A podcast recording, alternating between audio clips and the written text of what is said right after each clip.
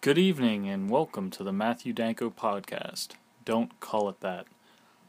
I'm your host, Matthew, the Dr. Danko. It's been a while since I've done this show or recorded any podcasts in general. I've been toying around with the idea of doing um, something a little bit more original. For those who have listened before, they know that I've, I usually talk about a few things like Doctor Who or Kevin Smith or Batman pretty heavily. Um, Evil Dead, definitely. I mean, I had Ash Wednesdays, which only consisted of a few episodes. I think I think this is even the ninth podcast, so it's not even like I've been doing this for so long.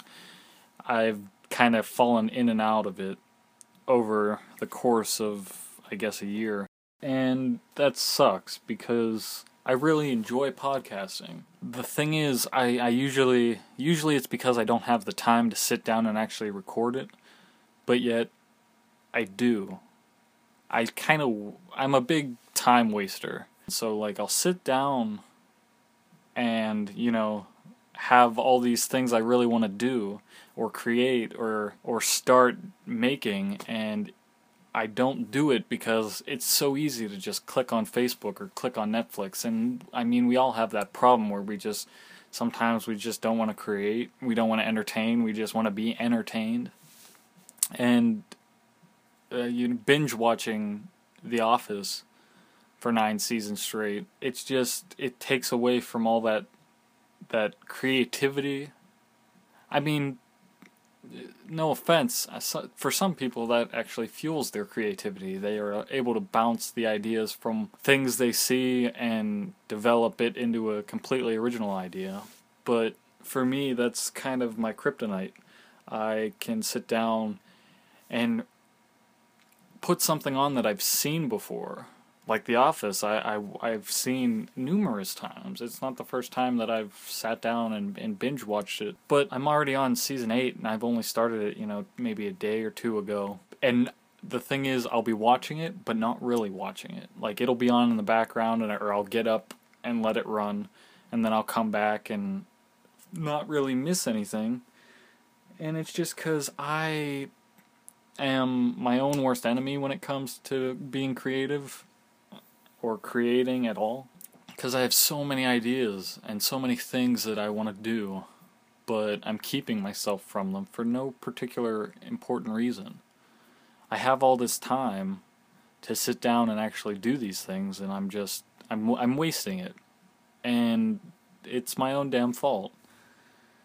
But aside from all that, the original idea that I was talking about, which isn't that original, is the idea I would have for these podcasts to give them more of a structure is to actually sit down, you know, start the podcast, maybe fill you guys in on some shit that's happened or or whatever, maybe pull up a news article that's related to one of the four previously mentioned topics. And then the whole episode would be kind of just a commentary track that's the only way that I can actually sit down, not do anything, and still be doing something at the same time, which sounds completely lazy, and it is. I'm not even doing like the commentary track of a short film that I've made, which haven't been many, but like I'm gonna. I I think what would be cool is to sit down, pop in, you know, Man of Steel or uh, Dogma, and just sit there and talk about it, talk about what, you know, the movie does for me personally, and maybe have a few guests come in because I've talked to a lot of people about podcasting, and it's a really cool idea. The only reason I have a podcast, which again is nine episodes, is because it started off in a blog that I used to have on Google. And that was before I knew how to actually upload it to a site and have them facilitate it for iTunes so you could download it. So I would, you know, type out like kind of a synopsis of what I would talk about on the podcast, or as I called it then, the blogcast.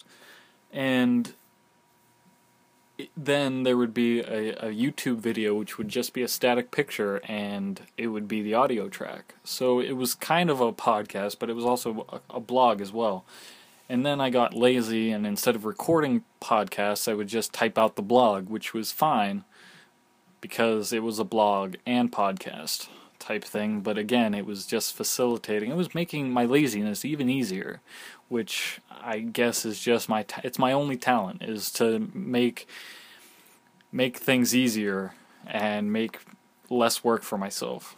Um, I just I, I, the only reason I do podcasts is also because I'm a big follower of Kevin Smith and he has the Smodcast network so all of his shows are on there and I just so instead of you know li- just being forced to listen to silence or the radio um, I would tune into his podcasts and just let them play. And now I've I've been doing that for probably 2 years now and that's awesome. I mean, I since I'm always I'm always in the car, or if I go up to see Jesse in Syracuse, that's like five and a half hours that I just put on. There's like five podcasts I can listen to in that amount of time, and all about my favorite director, and you know they it they make me laugh. So whether you're listening to this in your car on your way to work, which I highly doubt, or you're just checking in to see what interesting things I have to say. But what I hope to accomplish with this podcast and all future podcasts, which I hope to do at the very, very least once a week, because I think I can I can at least do that. In the beginning, it was one Monday, Tuesday, Wednesday, Thursday, and Friday. Like that was going to be my schedule. On Wednesdays, it would be Ash Wednesday, where we talk about Evil Dead. Movie Monday, which would kind of be something like this, where I'd tell you about the movies I've seen over the weekend and so on and so forth. Each day would have its own thing. Then I was like, that's going to be hectic. I'm not going to be able to cut up all those podcasts. I'll just condense it maybe Monday, Wednesday, and Thursday or Friday because that way you get uh, maybe like Fridays all about the week before and Wednesday's still Ash Wednesday because I still think that's a great idea because I don't think a lot of people talk about Evil Dead as much anymore and it's there's so much about it that's just fantastic and relevant to a lot of my friends who are filmmakers themselves, and that's one of the cornerstones of independent films or or just just the art of cinema. And I'm not the cinema guy that can, you know, dissect all of the parts of a movie and and give you this well thought out eloquent speech on the cinematography. There are kids that can do that and that's like their talent. They're just really smart kids. I'm not that smart. I'm very lazy. So when i watch a movie it kind of just washes over me. I mean sometimes the more i watch it the more i get into it. Or if i'm really interested in the subject matter and I've gone the extra step to do the documentary and special features and stuff, which is another aspect of film that I love then I'll be able to talk about it more. But typically, I'm, I mean, I'm supposedly a cinema major, and yet I haven't seen any of the Oscar nominees. Um, yeah, so I apologize for all those die-hard cinema fans that do that sort of thing, and I'm not knocking it at all because that's just what you're passionate about, and I, I, I wish I could be like that, but again, I'm lazy and I'd rather watch Clerks for the umpteenth time than. But that's just me. I again, I'm not trying to offend anyone here. I'm just saying, like I'm, I'm a lazy individual, and hopefully this laziness will eventually turn something into something else, and these commentary tracks that I plan on doing will, I don't know, maybe invite you into my head a little bit because for those of you who've met me, I'm not really that outgoing of a guy. I can be outgoing like the fifth time you've met me and I'm in a comfortable environment, but I'm a really quiet guy. I'm quiet and I'm lazy. And I don't, I don't, I don't know. Those are just qualities, uh, facts, if you will. Um, so, anyways, I'm rambling here. before I get into the commentary track, which I don't even know what movie, something that a lot of people might might have already seen. That way, you kind of already know the story, and then you can choose to listen to me ramble on about it, about my thoughts and all that, or you can just turn me off and watch a good movie again. Either way. But before I get into all that, um, recently I just got back from uh, New York City my girlfriend had a few auditions up there, and so I tagged along. Um, and it's it's only the second time I've been to the actual city, but it's friggin' awesome. um, I you know donned my tenth Doctor camel colored trench coat and rocked the blue suit um, because it's just a cool thing. It's kind of it's cosplay, but it's comfortable cosplay. Like I'm not walking around New York City with Master Chief's helmet on, getting strange looks and suspicious ones from police officers. I'm dressed as a normal individual who's professional, but I have a sonic screwdriver in my pocket, and yes, I am happy to see you. Um, because there are so many. First of all, New York is a is a lively place. There's so much going on throughout the city there's almost too much going on is to if you're not if you're not sure of what you're doing you can almost get lost that's kind of how it is up there um, and believe me as somebody who's barely left baldwin i i can say that that's a pretty it's still just a super lively place so yeah you go up there and you cosplay because that's just something to do. It's something you can. It's again a lazy thing to do. You can just putting on clothes is doing something. That's what cosplay is. It's just putting on clothes, but it's another thing to actually become the character that you're cosplaying. So when I'm dressed as the Doctor, which is the easiest thing the easiest cosplay costume that I have because again it's just it's really it's just a suit and some Converse but that's if you're going as the 10th Doctor sorry for non Doctor Who fans that are listening it's just it's an interesting thing that I'm trying to get across here. Um, because New York's such a lively place and there's so many people from all over the world there you have a lot of interests flowing and I found that a lot of Doctor Who fans will come up to you and ask to take your picture because even though to the rest of the world you look like a normal guy wearing a suit with Converses, um, to a Doctor Who fan, they know exactly what you're doing. And then what I like to do is I pull out my sonic screwdriver, and that answers all their questions. Then you get to take a picture with some random stranger on the street because they recognize you from something that you just like. Not even that you were in the show and you're just out and about. It's just an expression of your interests. And to wear them literally on your sleeves is something that's appreciated among fandoms. Also, it was Valentine's Day right before we went up. We kind of planned it out that way a little bit to try to be in New York City for Valentine's Day. Um, and one of the greatest gifts that I got was The Joker Death of the Family. It's a storyline in the new 52 universe. It didn't come out that long ago. I think it's like six, six or seven issues. Um, and it's fantastic. For all of you Bat fans, after a year long absence, the Joker makes a shocking return to Gotham City in this major crossover event. Believing the Bat family has weakened his beloved Dark Knight, the Clown Prince makes it his mission to eliminate Batman's closest allies, targeting them one by one in this most deranged crime spree yet. The Joker, Death of the Family, collects the Joker's reign of terror from the pages of Batman, Batman Detective Comics, Batman and Robin, Batgirl, Suicide Squad, Nightwing, Red Hood and the Outlaws, Teen Titans, and Catwoman. So basically, not only do you get a sweet Batman and Joker story, but you get all of the Bat family as well. Kind of, they say a crossover event because, again, I, I'm not I've only kind of just gotten into comic books, so I haven't been following like the single issues monthly. But from what I understand, all of these different stories, when they were released as single issues, were probably released under those respective titles, like Batman Detective Comics, Batman and Robin, Batgirl, because they they work as single stories, but they all add up to the main story of the Joker.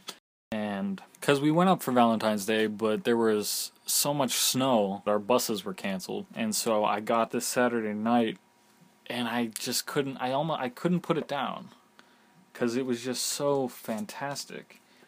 Essentially, what the actual story is about. Um, he was Batman's greatest enemy, matching his chaotic madness against Batman's stony calculation. A clown prince to his Dark Knight, four years they danced the same dance until one year ago the Joker disappeared completely. Gotham's greatest foe limped off with the skin shorn from his evil, smiling face, and ever since the city has been free.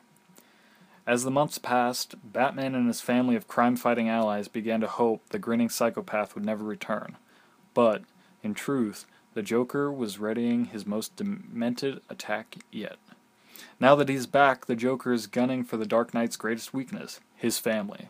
All Batman's closest friends and associates are targets Robin, Nightwing, Red Robin, Batgirl, the Red Hood, even Joker's former ally Harley Quinn will be cast in his comedy of terrors. The Joker has shed his skin, and what's underneath is even deadlier. Now, while that may sound like a metaphor, shedding his skin, he literally rips his face off. He cuts his face off of his face and wears it as a mask. Because why? Because the Joker's a fucked up individual. But anyway, this this was just a lovely Valentine's Day gift. And with how demented the character of the Joker is, if you know me, you know how much I love the character, but love Batman even more and this was just the perfect gift. So, for all my listeners, I would just like to mention Jessie Pardee, my girlfriend, got me this. So, thank you, darling. And yeah. So, enough of that. Um, the story itself is really good to anyone who likes the Joker, and I am a comic book person. I just started liking comics, so I haven't read everything that's been out there. I've read a lot of the key issues, like The Dark Knight Returns, as you might have heard in another podcast, and Batman Rest in Peace, and Death in the Family, which is the Jason Todd Robin death story, also involving the Joker. But yeah, so I, I've I'm I'm a big Batman fan, and this was a wonderful Batman story but the fact that it's more about the Joker's psychology makes it even more interesting. But yeah, the fact that he, he cuts off his face to show who he really is. Like the Joker mask, which, like his white complexion, that was just his last human quality left, he felt. He felt that was only the only thing connecting him to being human was that face. So what it did was he cut it off and then puts it on as a mask. Like, I'm not really human, but I'm pretending to be. And the whole, like, he even, he puts rubber bands around the mouth to give it that grin. Like, he rubber bands it around his ears just so it has that grin. And at one point, he flips it on upside down and makes a comment about flipping a frown upside. It's like, dude, this guy is fucked up and then you really get into his head and the Batman. Oh man, it's just it's such a good story. Yeah, just so so many good turns and and so many great Joker monologues. That's one of the things I love about the Joker, and and I think a lot of villains do it, but the Joker is probably one of my favorites that does is the monologue. Um, anyone who's ever seen Bond knows the villain does a monologue, and and the Joker because of how insane he is and how smart he is, it makes his monologues creepy.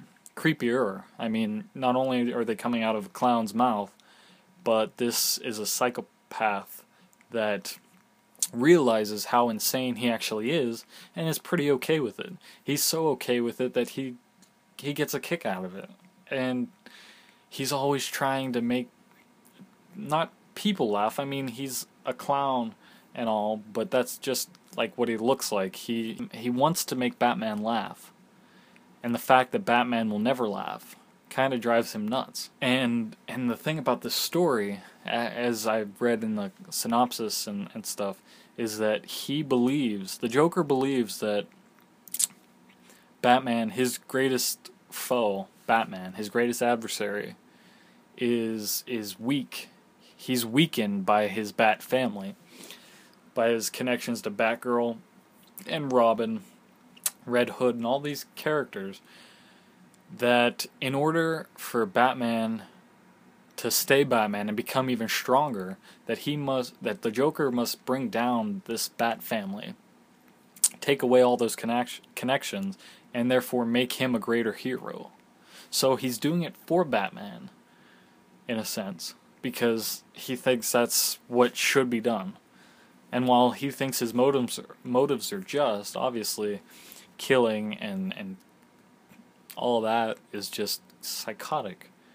And that's what's so great about the character. And and recently, I mean tonight even, I just watched Necessary Evil: Supervillains of DC Comics, which I got from the Batman Arkham Origins Collector's Edition. It came with it, and it just it talks so much about all the villains of DC Comics, but again, they do spend a lot of time on the Joker, and the Joker and Batman dynamic has always been my favorite. And they brought up the point in the in the documentary that like you'll have like the Penguin, you'll have the Riddler, um, Catwoman. Like Catwoman challenges Batman's like sexual side. They said the Penguin was like a mocking of what Bruce Wayne's status is in Gotham City. Like he's a philanthropist, and and the Penguin kind of wants to be that big guy on top. And then you have the Joker, who is lit is not like the clown and the bat aren't opposites in nature but you have this man who's so psychotic and deranged doing what he's doing because he thinks he should and do, or doing it just to do it because I mean as they said in the Dark Knight he's just a dog chasing cars and wouldn't know what to do if he caught one. He's just doing things and is is scaring everyone in his path because of how psychotic he is. And then you have Batman who in our eye I mean he's the hero of course but in our eyes he's he's fighting for justice. He's doing what he's doing because he has to do it to avenge his parents death um, and and putting the fear in criminals when in rea- he's literally he's just a guy in a in a mask. And so there's some level of connection between Batman and the Joker right there that is just it's so interesting. And of course, because Batman's all about justice, if you watch any like the Batman the animated series, which is one of my favorite um, portrayals of Batman ever, apart from uh, like some key issues of the comics, and I say key issues because those are the only ones I've read, not counting the Chronicles of like Batman or Detectives 27 through 38. I bought this Batman Chronicles book, which is like Detective Comics number 27, which is Batman's first appearance, through Detective Comics 38, and then Batman number 1, where he gets his own issue. Those are the only ones outside of the key issues that I've read, and I haven't even read all of the key issues, but like I'm slowly building up the collection. So yeah, the Batman and the Joker dynamic will always be my favorite favorite thing ever because of just there's so much to each character. And that's th- that's another thing is that they've been around since the before the 50s maybe 47 I don't know. Correct me if I'm wrong. Tweet in if I if I'm wrong. But they've been around for a long ass time. And then they were rebooted with the new 52 not so long ago and so there's so many stories. They have Batgirl and Robin and all those characters, but they came out of Batman. So it's like one hero versus a thousand. I mean, there's also argument that without the hero there can't be the villain, and without the villain there can't be the hero. And oh shit, I totally got away from my point about um, the animated series and and all those cartoons. Um, if you can watch the uh, the physical performances and the dialogue and and the stories of Batman about how straight up for justice he is, that I've always loved. How how this man who came out of tragedy can rise up against all that because who else will? Like there's there's a movie on Netflix. I I think it's still on Netflix. They might have taken it down recently. Um, but it was Justice League Doom. And while the title does suggest that it has all of the Justice League in it, my favorite part of the movie is just Batman the entire time. Basically, because he's Batman, he's like the only humanoid on the Justice League.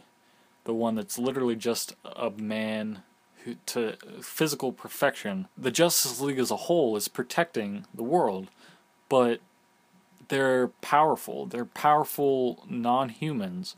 And so, what happens if they all decide one day to be evil? Or what happens if something alters their mind where they just, like, that's, they, instead of fighting for good, they're fighting on the side of evil. So, Batman, being the man that he is, has contingency plans to stop them. Like, he's like a kryptonite bullet for Superman because if you if you shoot him with kryptonite, it gets lodged in his chest and they can't operate on him because none of their tools will pierce his skin cuz he's fucking Superman.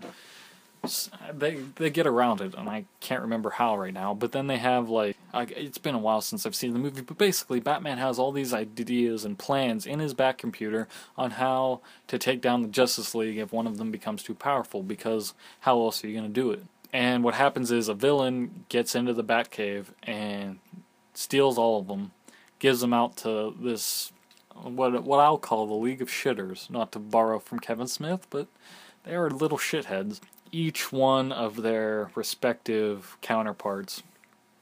But in this instance, Joker isn't Batman's counterpart, it's I forget who. But they basically all go after their weaknesses and and then the Justice League is pissed off at Batman, like, why the hell would you have all of our plans? Like, they basically kick him out of the Justice League, like, and Batman's cool with it because he's like, you know, we're in charge of protecting this planet, but we can be too powerful for our own good. So, yes, and I'm not apologizing for having all these plans. And then I think it's Wonder Woman who's super pissed because she's like, well, what happens if you become too. Like, what the fuck, dude? What happens if you're deciding to become evil? Because you have all of our weaknesses. Like, that right there is enough to prove, to me at least, that you would do something. You could potentially do something to hurt us and take over. And he's like, well, no, because I have the Justice League. The Justice League, like, that's his line. He's like, I have the Justice League because he's the only human in the Justice League. So they would never let him become that powerful. They they would be what's stopping him. Yeah. So that was New York. okay, um let's move on. All right, guys. Um so here's here's my plan. Um basically I would like to continue doing these podcasts as like commentary tracks. Um, in the beginning, there'll be some intros, you know, to update you on things. Talk about again the Batman, the Kevin Smith, um, Evil Dead, and and Doctor Who. Wow, I can't believe I forgot that. But basically, that'll be the first half, and then the second half will get into the commentary track. Now it's exactly what it sounds like. I'm gonna choose a movie for the episode, and I'll tell you when you can, you know, hit play so you can sync it up and follow along. Um, I'll be watching the movie on silent, you know, so we can just hear my audio instead of the movie, and I don't get you know copyright um, infringement violations and all that shit. So essentially, the only difference between this commentary track and the one you would find in the special features is that I have absolutely no connection to the movie. Other than that, I dig it. Um, any movie I choose, uh, perhaps you guys will be, if I have a following, you guys will uh, choose the movie. But for right now, we'll have dealer choose, dealer choice. And yeah, so on tonight's list, we have A Nightmare on Elm Street, the original, because Robert Englund's the only one I feel comfortable enough to have portray to have portrayed Freddy Krueger. Um, if you've seen the remake, um, I'm sorry. It, it wasn't it wasn't a terrible movie, but there's a lot that I felt was wrong with that movie. Like with any movie, I guess there's always there's always going to be flaws, and it's not going to appeal to everyone. Um, and Jackie uh, Earle Haley, I believe is the guy's name, that portrayed Freddy. Uh, you might have seen him as uh, Rorschach in The Watchmen, or a number of other things. I I don't have his IMDb page up to tell you all the things he's been in, but he did a good he did a good job. It was just weird not having Freddy in it. And as a horror movie fan, one of my biggest things about horror movies is that I love when the effects are practical. Um, so all throughout the original Freddy's, now there are obviously some like CGI special effects, but a lot of it is like a lot of the actual effects are you know puppets and, and latex animatronics and stuff like that, which I just love completely. So that's what this that's probably the majority of the what I'm going to talk about in this one. But in the remake, they did a they did good with you know the the dream sequences. The the one scene that I love the most is when spoilers if you haven't seen the Nightmare on Elm Street 2010 remake. Um, is that when they're in the grocery store or like Walgreens or whatever it is, the main girl, the the Nancy character, um, she's in between sleeping and reality, I think. Or she fell asleep in the car or something. God, it's been so long since I've seen that. And it's only 2014. But basically, the song that's playing on the overhead speaker in the grocery store is Dream, Dream, Dream, Dream. That song. Um, just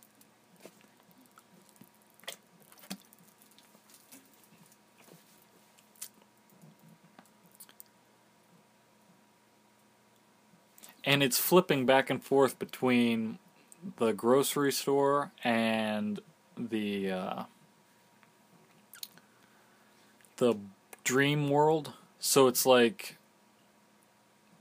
I think it's the uh, lighting in the grocery store. The fluorescent bulbs are like dimming in and out, so it'll cut between the boiler room and Freddy will be running his blades along like this pipe and then scrape them off and then it'll cut to the grocery store where she's on the ground, uh, like the tile floor, and then there's shit falling off the shelves, and it's just it's a really cool scene. And I'm not saying that's the only part that's good. It's just I I really I didn't like I didn't like the movie. Uh, what I did like, um, and this is a fun fact, is that there's one character in that movie that what was his name? Jason Yu? Shit, I should. We have the internet at our fingertips, and I can't. I, I just, um. Give me a second here. Um. He makes a small appearance.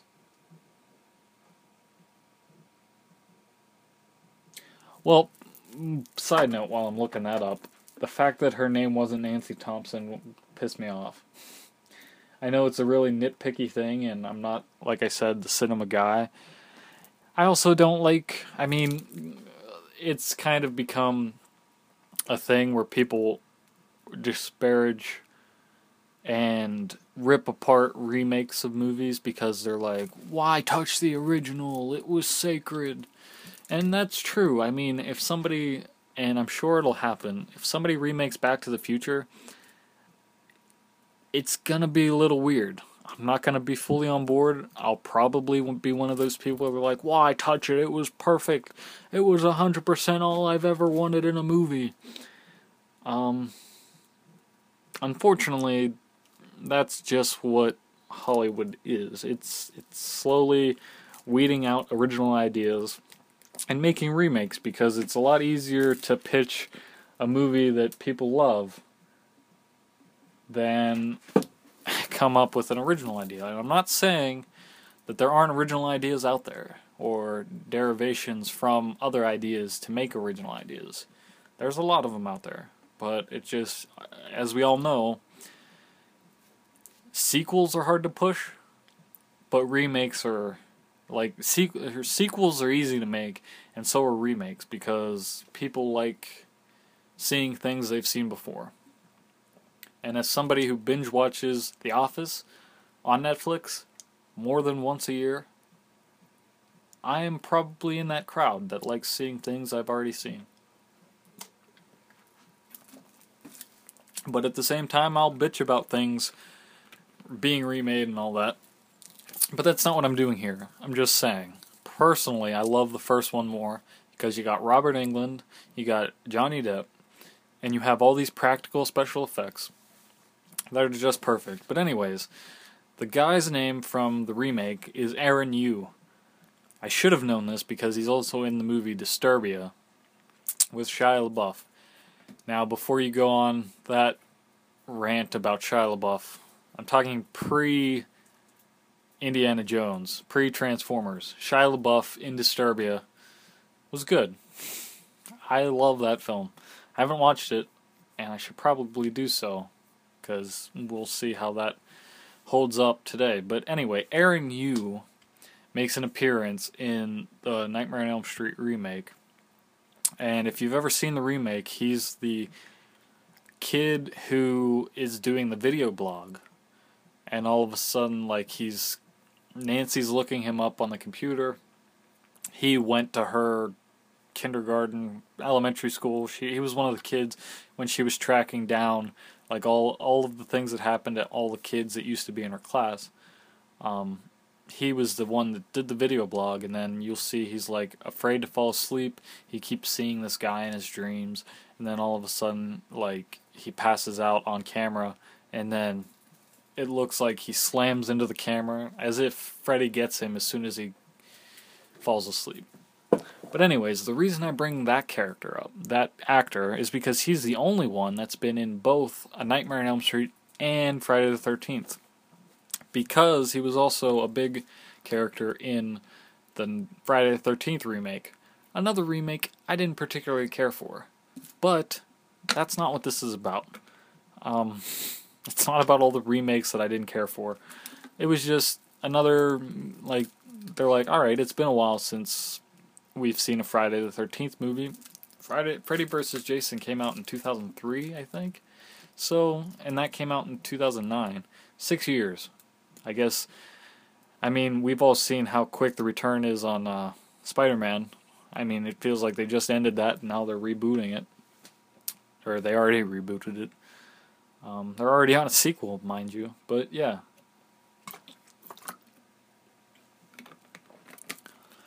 But anyways, um, I just wanted to point out that he was the character, or he was an actor that was in both of them. Had a bigger part in the Friday the Thirteenth movie, the remake, which I enjoyed a little more than the Nightmare on Elm Street remake. I'm not a movie critic by any stretch of the imaginations, but it was just. It's weird because I love Freddy Krueger, the character, And Robert and I love all of the cheesy sequels that come out of the original Nightmare on Elm Street series, but it's just the character of Freddy Krueger is so good because he can be he's creepy and Robert Englund brings the personality to him. With Jason Voorhees, you get a man, a big brute of a man in a mask, slashing up teens, picking up girls in sleeping bags and beating them against trees. Like that's terrifying. But with Freddy, you get a little bit of personality. You can at least talk to him, and you maybe reason with him enough to not kill you, but chances are he will kill you unless he needs you for something, and then he'll use you up until the very last moment and then kill you. But at least you, you know, have and and I think from watching A Nightmare on Elm Street 6 that if you if Freddy Krueger kills you that you can st- still be alive in the dream world. I mean, I guess technically if somebody's dreaming about you, you'll always be alive, but there was a scene that made me think that there's a little bit of an afterlife, which is very existential for a Freddy Krueger movie. But we'll get into that when I do that movie. Anyways, for now, we're gonna jump into A Nightmare on Elm Street, the original version. Um, and I'm just gonna talk about it because this was one of the first movies that got me into film in general. I used to be a big puss when it came to uh, um, horror movies. The first horror movie that I've ever seen was probably Child's Play 3 or the Leprechaun movie. And because I was really young, probably six or so, um, it terrified me because they're relatively the same height as I was when I was that old. And also, like, it, it was just a terrifying concept. Toy, well, in Child's Play, a toy that this boy loves. Well, Child's Play 3, he was about 16 years old, but Andy Barclay loves this toy, and it comes alive and tries to kill him. Essentially. I mean, cutting some corners on the plot, but that's essentially what it was. And I was like, I have toys. I've seen Toy Story. Now, isn't that what it's supposed to be like? Aren't they supposed to be, you know, g- getting kidnapped by the neighbor kid and breaking out and then becoming best friends? Isn't that what toys are supposed to do? Not pick up a ni- kitchen knife and come after me because of some voodoo witch doctor. No, that's and not only that, he was possessed by a, a, the Lakeshore Strangler. Like, dude, that's fucking scary. And plus, the guy, I was over my friend's house when I first saw this movie. He put his his father put this d- movie in, or it was on television or something, and let us watch it. The kid, the my friend was only a year older than I, and I was like six or so. So no wonder I was scared. And then, of course, my grandma, being a wonderful individual, um, didn't know that I was afraid of dolls and shit like that. Went to Vegas and brought me back a ventriloquist dummy, who I also should mention I was also afraid of the Goosebumps episodes Slappy, the Night of the Living Dummy. And so she accidentally didn't she didn't know and she bought me a dummy that looks remarkably like um, Slappy. I remember I went down and I got this huge package, and my dad was, I think it was my dad who was like, open this up. And we sliced open the tape on the top of it, and I, like, I opened the panels of the box, and these eyes are just looking up at me, and I scream my ass off. I feel like I had an out of body experience where I was outside my house, and all you could hear was the scream from inside. But, anyways, after facing my demons one mid afternoon, I popped in Child's Play, realized it wasn't that scary, and then I just went from there, and now I'm hooked on horror movies because I, I, I just I like being scared, I guess.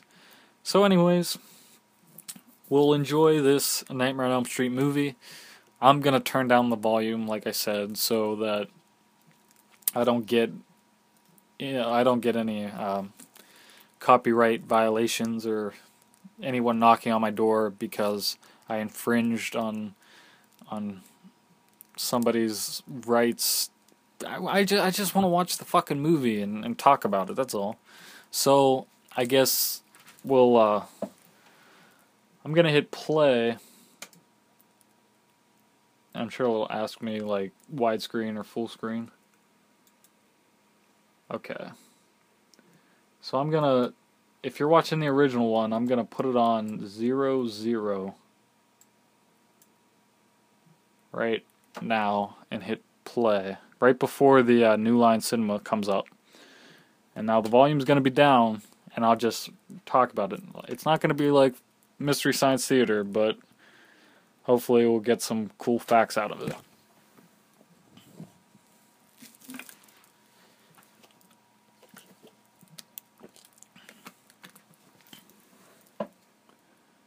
All right, and go. Uh, from New Line Cinema is up. I, I always loved the New Line Cinema logo. Not the, that one, but anyway, I forgot the movie's starting. Okay, so you get to see Freddy Krueger pre Freddy Krueger, which is something that you don't get a lot of in the other movies. And they tried to fix that with the new the new one out by putting that whole pre segment in it about Freddy as a human. Well, he's still a human, but he's kind of a meta-human at that point. The glove making scene. Um, I actually tried to make one of those gloves. My dad and I, we, because I, like I said, I love horror movies. And so we got pictures and all that and found all the pieces. And it was to be great. But if you know me and how lazy I am, like I've always said, didn't pan out well. I was him for Halloween though, and I rocked that costume. I found I was at Goodwill actually and looking for just pieces, you know, to put together my Freddy Krueger costume. And we checked out and everything. Well, Goodwill's the per- perfect place for that sort of thing. And we checked out, and I was heading heading towards the door, and then I saw this bottom shelf of all these sad Halloween decorations that nobody wanted, and I saw this latex mask like folded in on itself, and like at the bottom of the pile, and I just I was for some reason it drew me over there, and what I found was an original licensed Nightmare on Elm Street mask with the Robert Englund um, likeness, and got it for probably two to three dollars. Now it wasn't like the one that comes with the fake sweater and the fake claws. It was the one that that I guess if if you need the reference um, in a wedding, the wedding singer, when the kid's running around the house with a Freddy Krueger mask on, that's the mask that I had, and I still have it. It's kind of ripped and torn, and it doesn't go all the way down to the neck, but that was the best mask I think they made at the time for Freddy Krueger. Anyways, enough about that shit. The movie started. Um, you get Tina, who was introduced, and Freddy slowly introduced. And then you have the whole lamb thing. I never understood that. I think it like or was it a sheep? I think it, I thought it was a lamb at first. Like, I don't. one of the biggest things of the movie, and I don't even know.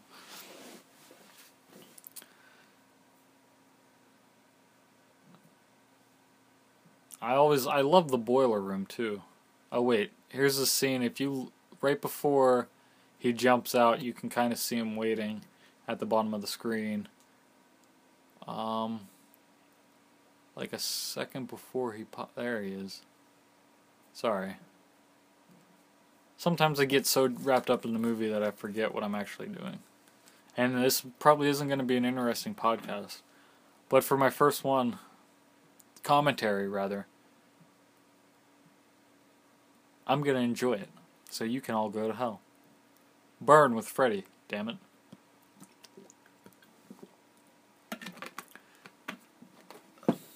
Actually, that's one of my favorite lines in a Freddy Krueger movie. It was like, not not on screen rather, not like happening right now, but it was like, um, somebody told Freddy Krueger to go to hell, and he was like, "Tell him Freddy sent you."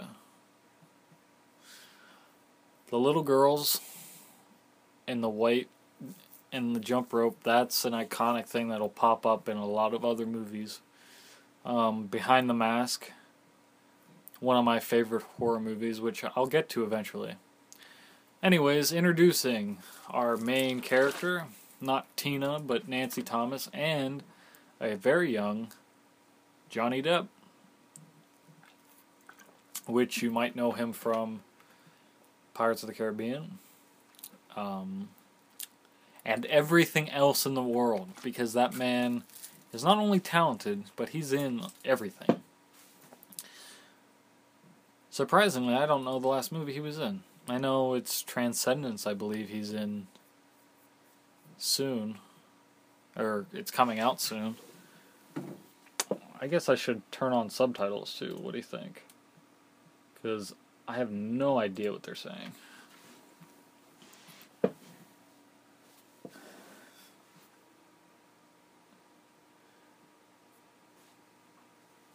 It works for him, but um, if you've ever seen the movie, it, it won't work in the end.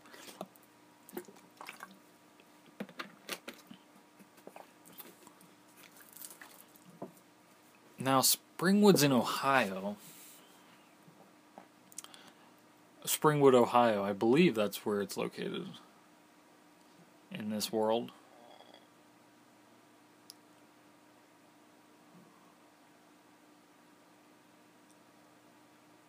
Look at that big ass boombox. This is the 80s, right? Sorry. Again.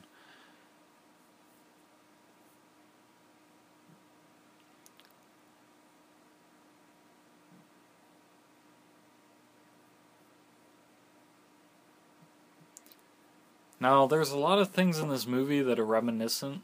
Well, I guess this one came first, but like I get a Home Alone feeling. For instance, this right here, he's he has a sound effects tape to fool his mother into thinking he's at his friend's house or something outside the airport, which is clever. It's just it seems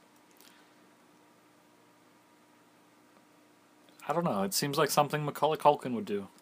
Only in that universe, all of his family disappeared. Which I realize. Well, I'm making that connection now so that when we set it up later, I can get into it later. But was no, never mind. Forget forget what I was. I just fell off. I'm I wish I was high or drunk right now, but I, I just I lost my train of thought.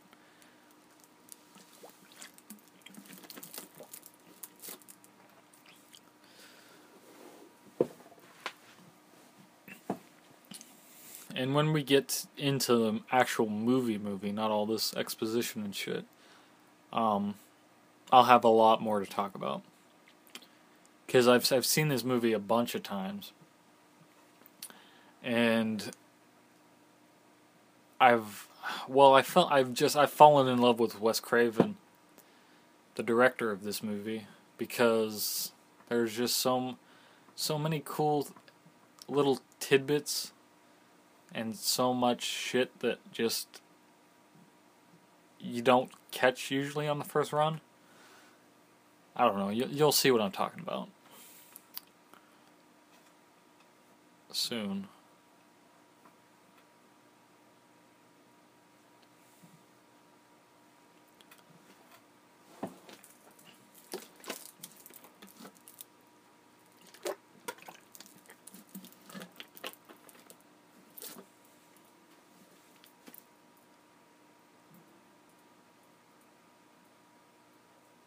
I don't know which actress is playing that that part of Tina, but she looks awfully familiar.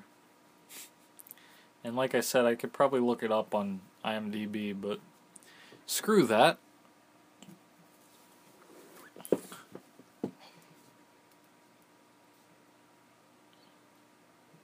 And I know it's not on screen, but I've always loved the uh, costume of Freddy Krueger, the simple sweater, the red and green. It's it's a human thing to wear. Like nowadays, if you see somebody wearing a red and green sweater, you automatically think of Freddy Krueger. That's just the way it is. Um, but it at the time, I mean, if he wasn't a character, it would just be a normal thing that humans do. Of course, it it's more referred to as a Christmas sweater because of the colors, but because Freddy Krueger is just a normal guy. He was a normal guy. He just killed in his free time. And they get into the mythos a little more, you know, as the films progress, but not really. They do and they don't. Towards the end of the run, from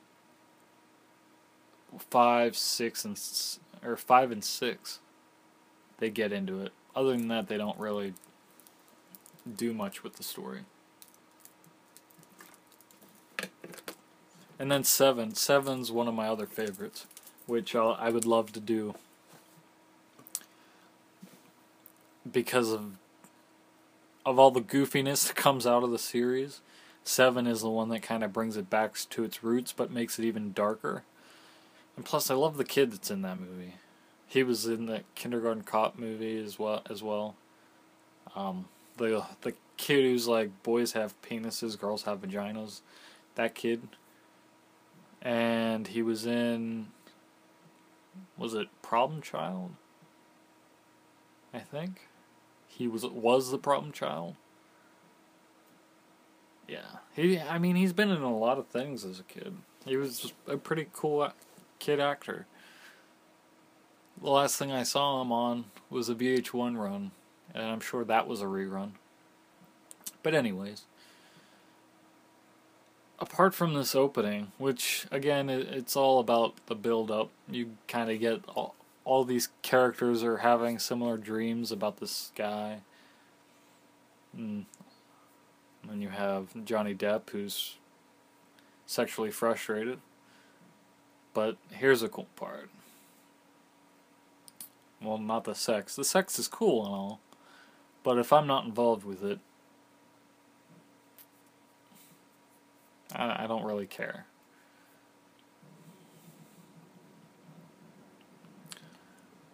He's the dirtbag boyfriend, but he seems like a redeeming guy. He has some redeeming qualities. Mind you, none of them are existent in this scene, I think. He just wanted to get laid, I think.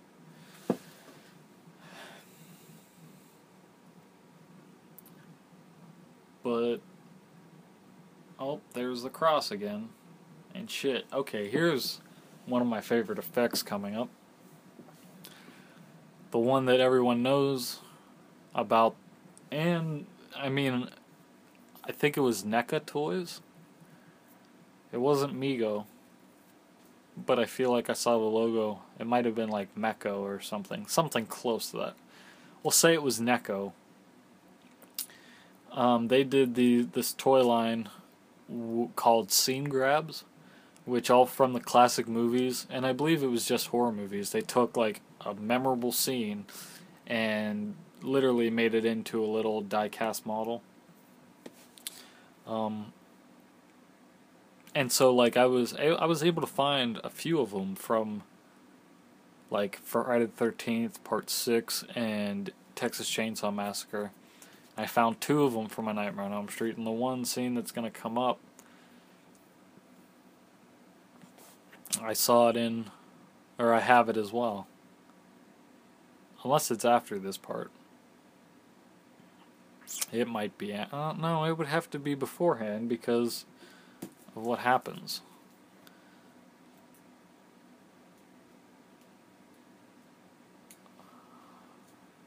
You know what? I honestly, it's been so long since I've seen this movie.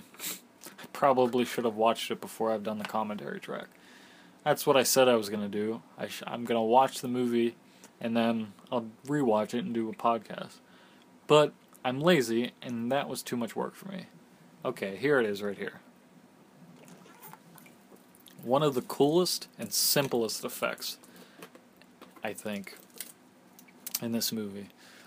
Because you have Freddy Krueger coming out of her dreams into her world, kind of.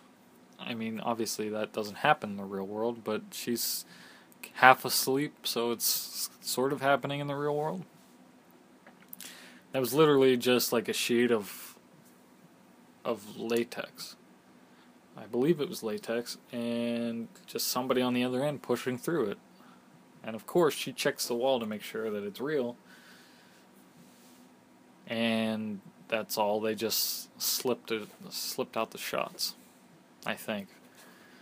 I'm pretty sure that that's what I heard. That that's they shot it with the character coming through the latex, and then it cut to her with the crucifix, and then they cut back, and it's just the real wall again. The magic of editing. Sorry to spoil any illusions for anyone out there. She looks kind of hot in that shirt. I mean, but a lot of girls look hot with just the shirt on and what looks like nothing underneath. Sorry. I know I'm a perverted mind, but I'm also a man. A man with needs. And what I need right now is for Freddy Krueger to jump out and scare someone.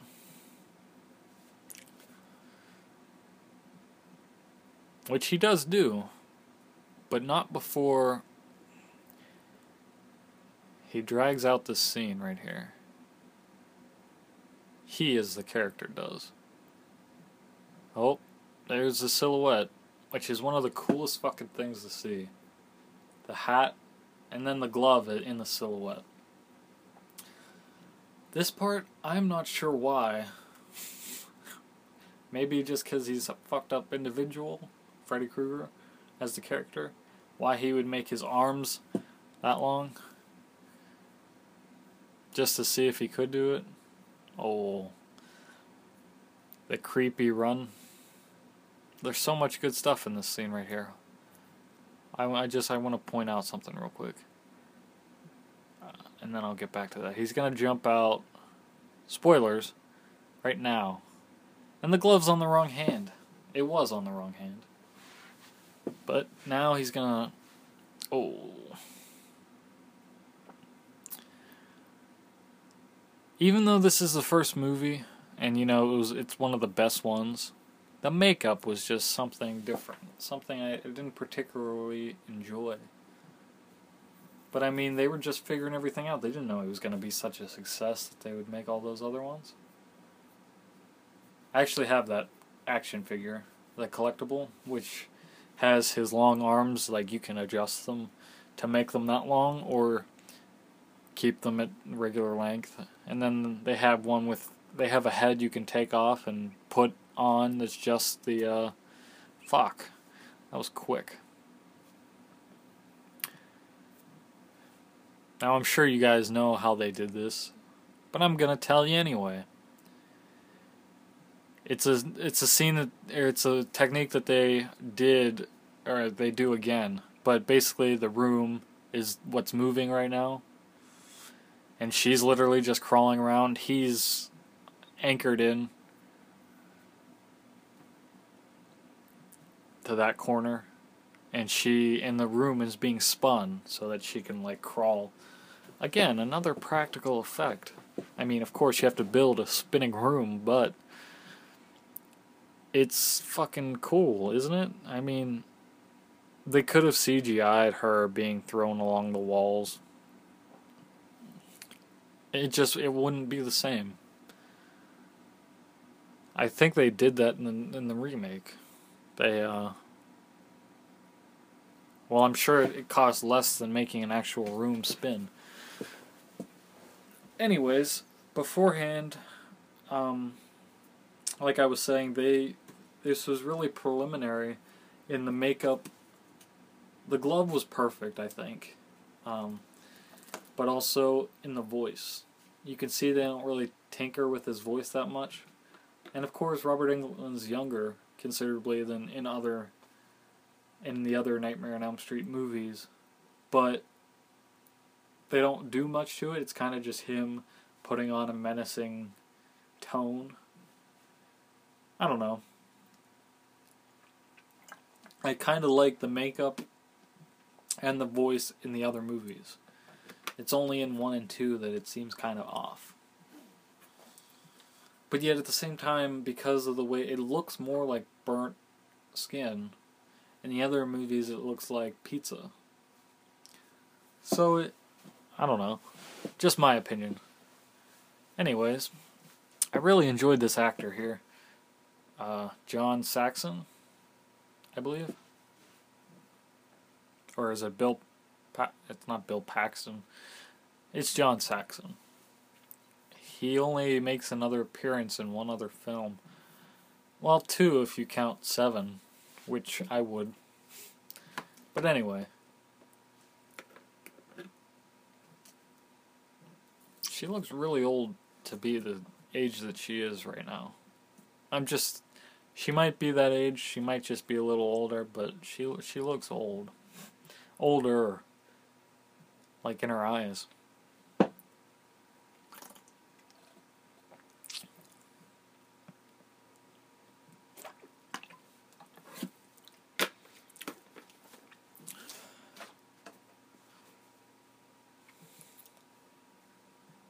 And there's the house. Now see, people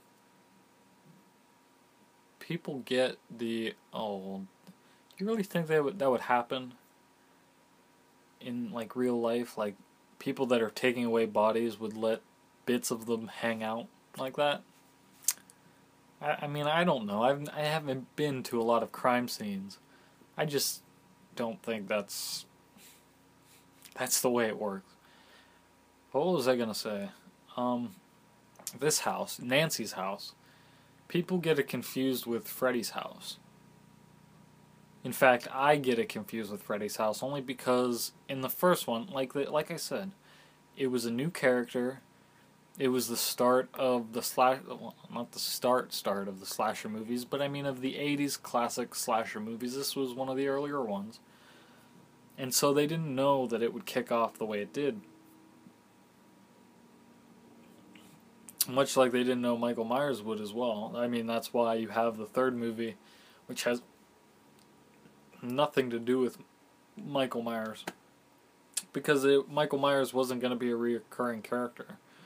Um, he was just going to be in the first movie, and then every Halloween they would release another one Halloween story, kind of, not Michael Myers. He's also called the Shape in the credits because it he wasn't going to really be that character, the reoccurring slasher. But anyways, we're not on Michael Myers, we're on Freddy Krueger. Um, but yeah, so her house has the blue front door, the green shutters, or not the. Sh- I don't think this girl's house has shutters, but the green paneling on the or the shingles rather. The Freddy house is what the 1428 Elm Street, which I'm not sure if that's her address. I don't think it is her address. But the 1428 Elm Street is supposedly Freddy Krueger's house, where Freddy Krueger was born. Well, not born. He was born in an asylum. But that one has the red door, the green on the roof, the green shutters, I believe. It's a very aesthetically pleasing house, though even when it's boarded up, it it looks hauntingly beautiful in a weird, sick way. But Nancy's house is the the only distinction I think.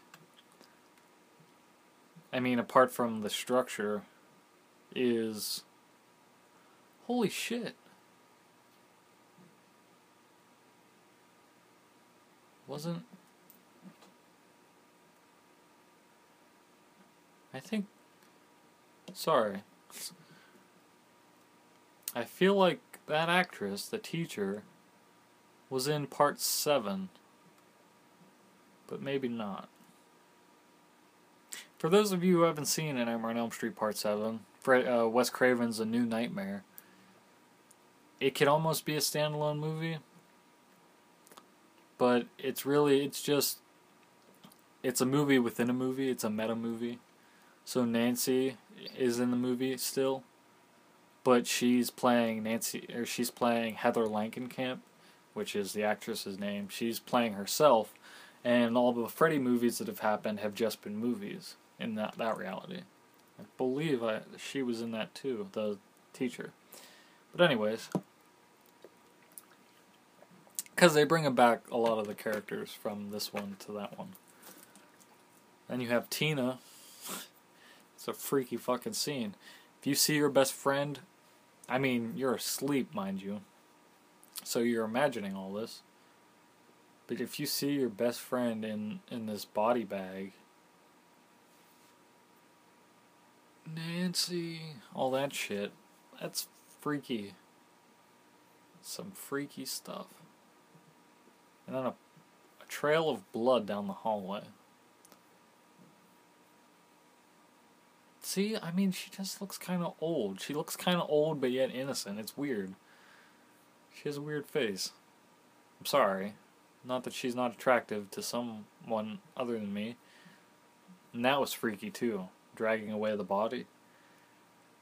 All these effects are so practical. That's the that's why I have trouble watching CGI movies is because the effects have been done in the past.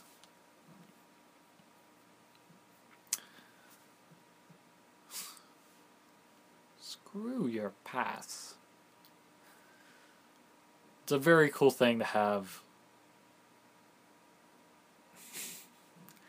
to have uh, a Freddy Krueger esque call monitor. That's pretty much Freddy Krueger. I know I'm really not telling you anything that's not that you guys probably don't already know. I just this movie is I don't know, this movie just is awesome. I kind of like just watching it.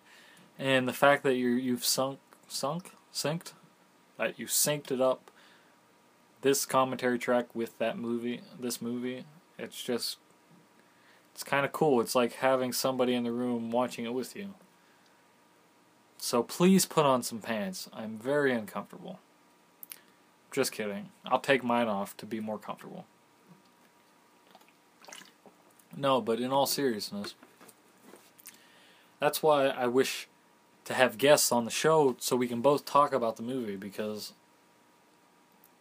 that's one of the cool things is because watching a movie by yourself and watching a movie with other people, the experiences are so different. Oh, Freddy, Freddy shows up.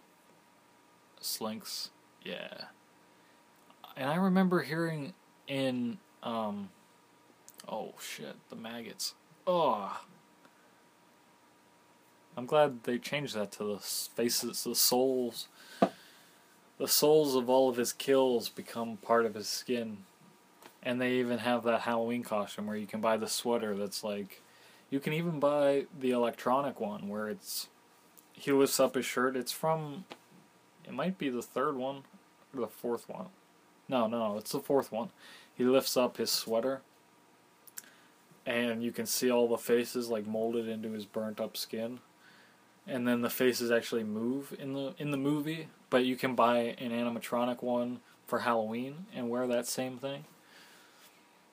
But anyways, I heard in like an interview um, that Robert Englund chose to. When he puts on the glove, it becomes like a weapon. Well, it is. It's literally a weapon, but it's just the look of it itself. It, it's a catalyst for evil, and so he slinks it down lower. If you see, he always has it lower in at least the first movie. He likes he kind of giving him a slouch like an Igor type thing, where the blades are, are lower, his shoulders are unlevel, and he's kind of just dragging it along, kind of. It's very creepy and completely Robert Englund's brilliance, which I know doesn't sound like much, but seriously, like something as simple as that, I'm sure on set it was terrifying. I'm sure he would just walk around the boiler room as Freddy, and you know, people would freak the fuck out.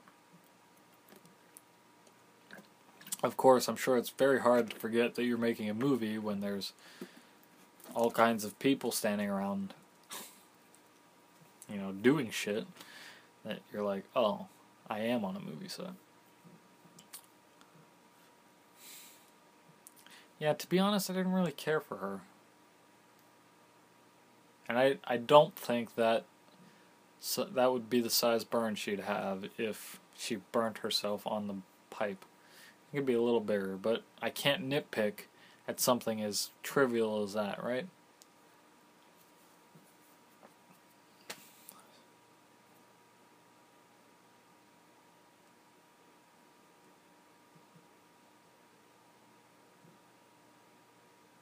Yeah, and it's it's that's one of the clever things about the character is since he's killing you in your dreams, like this fucker I don't even Glenn. I think is that his name or is that Johnny Depp's name?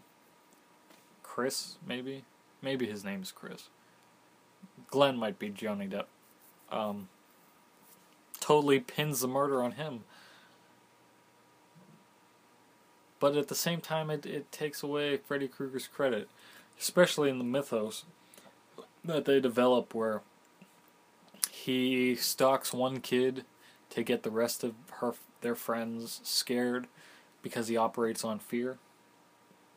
If he wanted people to be afraid, um, well, this dude's afraid, obviously, because we know what happens to him, but it's like there's not.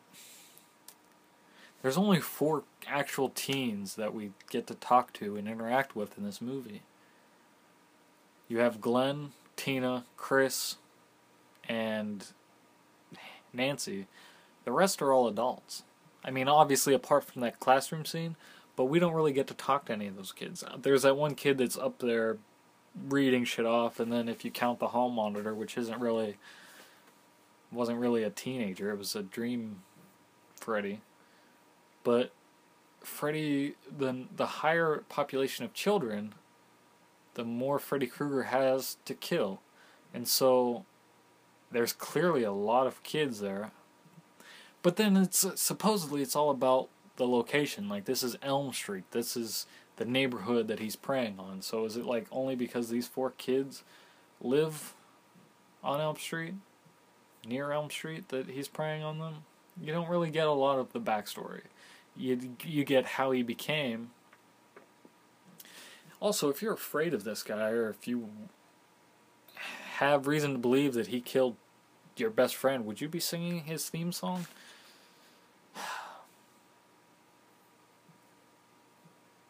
Another cool scene. I've seen this reenacted somewhere else. I'm sure a lot of places have reenacted it, but it's just literally how easy is that?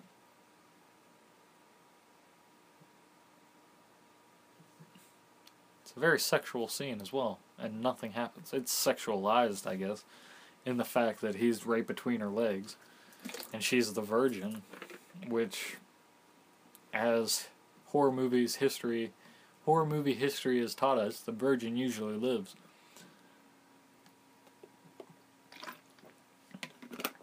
But I'm just a fan of the actual effect. The fact that she's in a fake tub and there's that hand coming out. But then it's greater, there's a greater effect right here where it's literally a bottomless tank. And that's not even the actress, that's a stunt double. Just for the record. Ooh, that would be freaky, wouldn't it? I mean, technically she fell asleep, so she she should be afraid that she would drown. But Freddy's literally, obviously making this happen, and so it's even worse. How did the. That was another part that was weird. Is that a common thing? When, like, the door's locked and you can't get in to get a coat hanger and do that? I mean, granted, I Like my brother's lock, the lock on my brother's door, it was literally it was a push lock, and then there was a hole on the outside. I guess for that exact same thing. It was just weird that she grabbed a hanger, and she like, it was like a span of two seconds that she unraveled the hanger and got it in there. That was weird, and I don't know if that was possible. She must, like, she already had it undone, which is.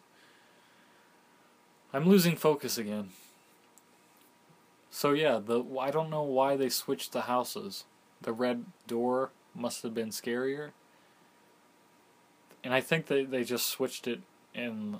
Well, they didn't even switch it. I think. Okay, sorry. That on the television, that is The Evil Dead. So, that's another reason why we're watching this movie. I believe it was a trailer. I, I mean, I read somewhere that it was like a TV spot or something, but that looked sequentially like the movie itself. I could be wrong. But that's one of the greatest things is the fact that that evil the Evil Dead exists in the Nightmare on Elm Street universe as a movie, something you would watch on television late at night. But Jason exists within the Freddy Krueger universe. And because of the Freddy versus Jason thing. And then in Friday the 13th, part 9, Jason Goes to Hell, if you look at that movie, there are actually there are actually references to the Evil Dead as well. But you have the actual Necronomicon and the Necronomicon's sidekick from the first movie, that knife with all the bones and everything on it. Like the Necronomicon is crucial to the plot in Jason Goes to Hell. Same with that knife. So their power exists and they're the exact same. How they ended up from, I believe it's Oregon to Crystal Lake, which I'm trying to think of where Crystal Lake is in conjunction with Springwood because that's where Freddy Krueger is. See, this is one of the biggest things I love about movies in general are the universes that they take place in because anytime there's a reference from one universe to the other, it's always cool to figure out what's real and what's not. Because, like I said, in this movie, in the Freddy Krueger universe, Evil Dead is a movie. But Jason exists in the Freddy Krueger universe. And in Jason's universe, Evil Dead, like, that has potential to have happened. Also, if you watch Evil Dead 2, and I know I'm way overthinking this. These were just references. These were just things the director or somebody, the props guy, threw in because they were like, hey, let's give them a nod.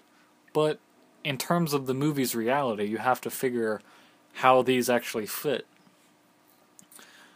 And in Evil Dead 2, when Bruce Campbell is in the basement looking for the pages, there is a Freddy Krueger claw hanging above the door in the basement. So it's it's it's in reality, in our reality, it's one that like a props guy nicked from a Nightmare on Elm Street set and just threw it in there. It was an indie film, so well, I think it was the first one that, or it was the second one that was in, so it wasn't an indie film anymore. But yeah. Um, so you have the Freddy Krueger glove in the second one, which means that Freddy Krueger is real in the Ash universe, and Ash exists in the Jason universe, and Jason exists in the Freddy universe. But in the Freddy universe, Ash is a movie, or hash, The Evil Dead is a movie. So there's some weird universe. There's like anti-universes within the universe. It's really it's really inter- intriguing. And as a comic book fan who likes crossovers and shit like that, I uh, and a Doctor Who fan that loves universe talk, that's one of my favorite things about movies, especially horror movies, because I feel like in horror movies you get a lot more other references.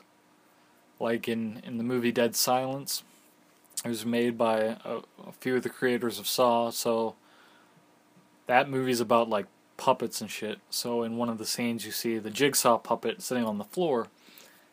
And that's a connection only because the producer put it in there, or not the producer, but one of the guys, creators, put it in there as a nod to their past project. But in that universe, Jigsaw exists as a serial killer. Yeah.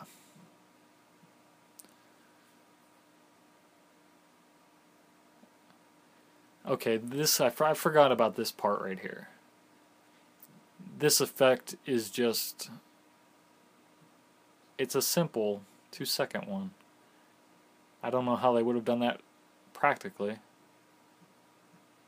But the rest of this effect is practical where he hangs himself.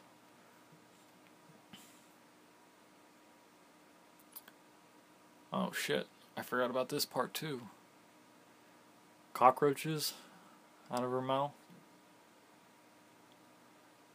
Oh, centipede. Ah, the first human centipede. Just kidding. Never never watch that movie. That movie's weird, gross, and unnecessary.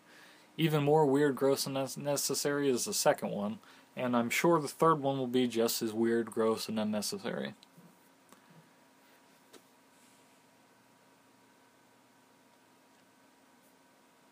Also, I guess another very scary part, factor, aspect of this movie is that Freddy Krueger is like a combination of all. Ooh. Marshmallow steps. Looks like marshmallow. I'm sure it's not actually marshmallow.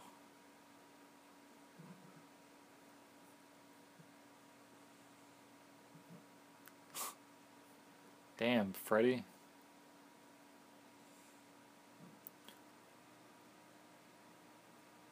And I believe I, I don't know this this really probably isn't a reference to it, but there's a hockey mask in this room somewhere. Oh, see, that was a practical effect. That was giving off the illusion of a dream. Well, this whole thing is a dream. Otherwise, Freddy wouldn't be here. Per se. Damn. Too close for comfort.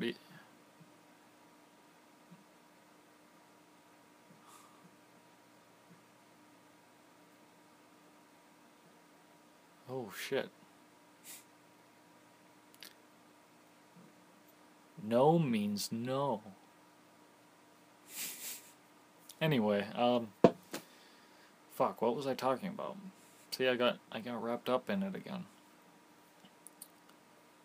Um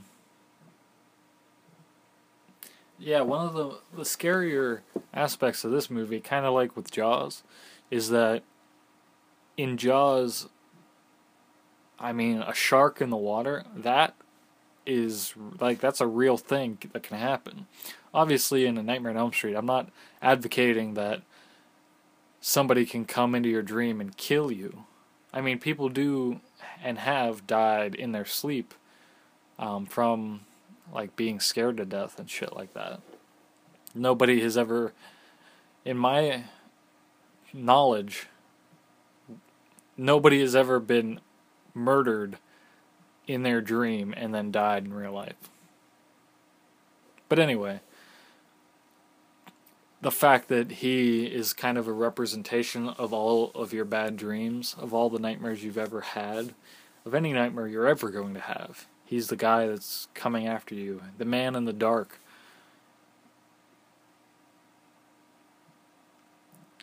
And he's going to kill you. And that is scary. That plays plays a huge part in psychological torture that a lot of people, you know, can freak out about. Like uh, he's the character that you're afraid to go to sleep. At least with Jason or Michael, you can be awake and presumably get as far away from him as possible. The only way you can get away from Freddy is to stay awake which after a while you have no choice but to go to sleep, as we find out in the remake. And if you if you stay awake long enough and go to sleep, then you're not waking up. You'll be in a coma, essentially, and then he could play with you as much as he wants.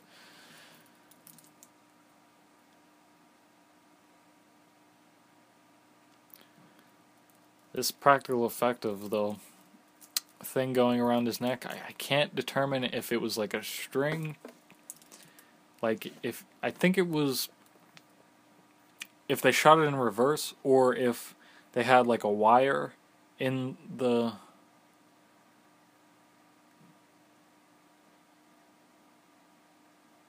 Yeah, or if they had a wire in the in the cloth the first time it went around his neck and kind of just guided it through. They might have shot that in reverse though, which would make sense, and it would look cool. Well, if they did shoot it, it did look cool. Um.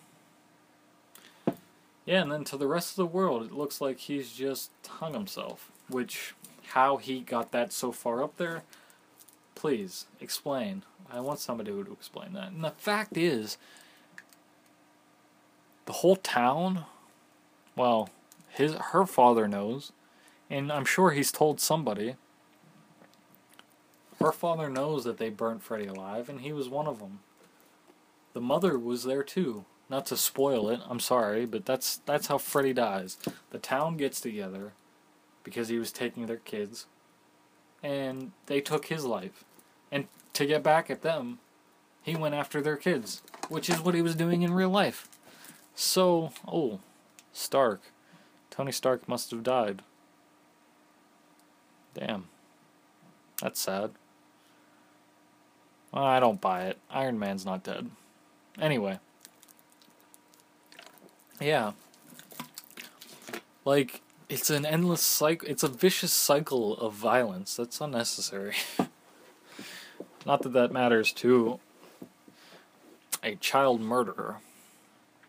And in the remake, they make him a pedophile, which I'm sure he has pedophilic tendencies, or at least might sexualize the killing of children in some sick way. But I don't think he acts on it. I think he recognizes it, and that's part of the reason he loves killing, especially little girls but he I I really in the origin in this Freddy Krueger universe, I don't see him as a pedophile. Not like they made him in the uh, remake. That was fucked up, and it's it's strange when you're trying to, you know, defend a serial killer. But it's just I don't, I don't like it. Okay, so here obviously their reactions to her talking about oh, she is ugly. I'm sorry. She it's just, maybe it was just a shot with the dark skin and the bright makeup. But like it looked like her whole face had makeup on it. She made like her eyes really dark and her lipstick really bright. But anyway, Really, there's just a place for that? Just sleep disorders? I don't know if that exists. I'm not saying that it doesn't exist, I just I don't know enough to know that it does. A place that just specializes in sleep disorders. That has a sign that says it. Maybe like I don't know. I don't I don't know.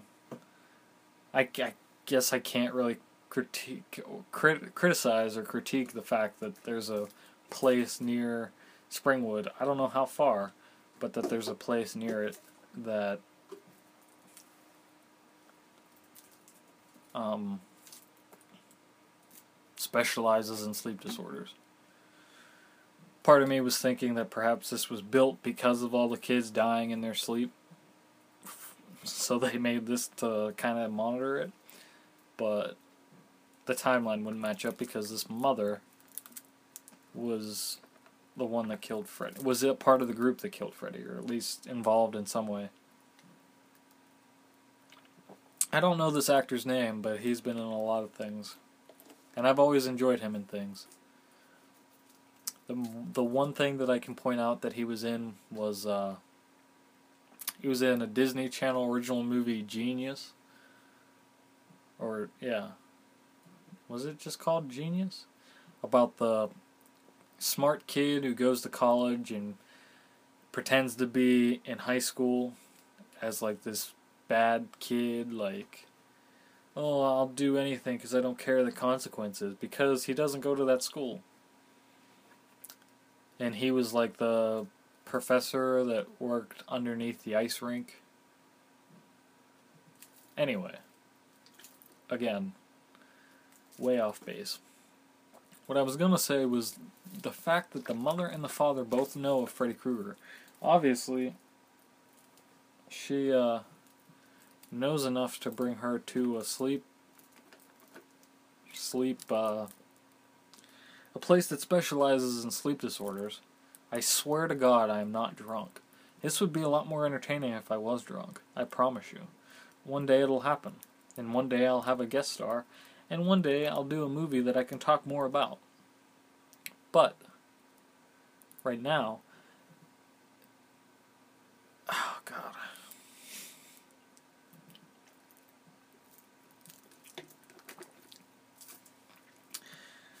So yeah, the parents know enough, or at least the mother knows enough to get her some help for sleeping. Which means this isn't this it must mean that she knows the that there's a real risk. She wants to get her help because she's talking about this guy that she murdered, that the mother murdered back in the day. But it just it makes me feel like if the dad knew if the kid Glenn or Chris, I, I seriously can't remember his name. I'm gonna go with Chris. The Chris was accused of a crime he did not commit. He said, "I didn't commit this crime," and then he died. Now maybe they obviously they weren't gonna just be like, "Oh, this kid was saying that somebody cut him when he was asleep." That obviously means it's Freddy Krueger. Because that scene right there confirms her fear of the fact that maybe it is Freddy Krueger that's doing all this. Because she just pulled this hat out of nowhere that belonged to Freddy. It even has his name stitched in it, I'm sure. But no. Just. And the mother becomes an alcoholic real quick. I don't know if she was always an alcoholic, but it seems like she just becomes one. Oh. Or maybe she was one that's dealing with it very poorly. Based on the fact that her daughter's dreaming Freddy Krueger and now can't sleep and shit. And one of her friends died. So now she realizes that her friend died in her sleep. Because obviously she knows, and the father must know now. I feel I just I feel like there there was some unjust injustice delivered to Glenn. Shit, Chris. Sorry. I just decided his name was Chris, and then I called him Glenn. There was some injustice delivered to Chris because he was thrown into jail because he was the last one to see her alive. The boyfriend's always the first one to be accused. Husband, boyfriend, last sexual encounter, yes, always. Always, always, always.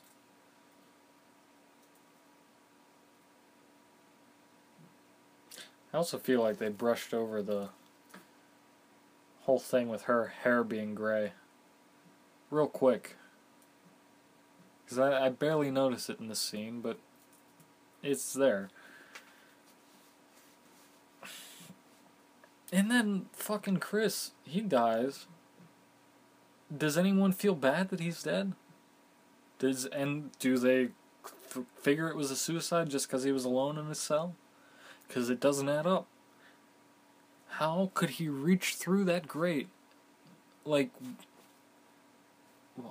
I'm thinking of it in terms of the universe.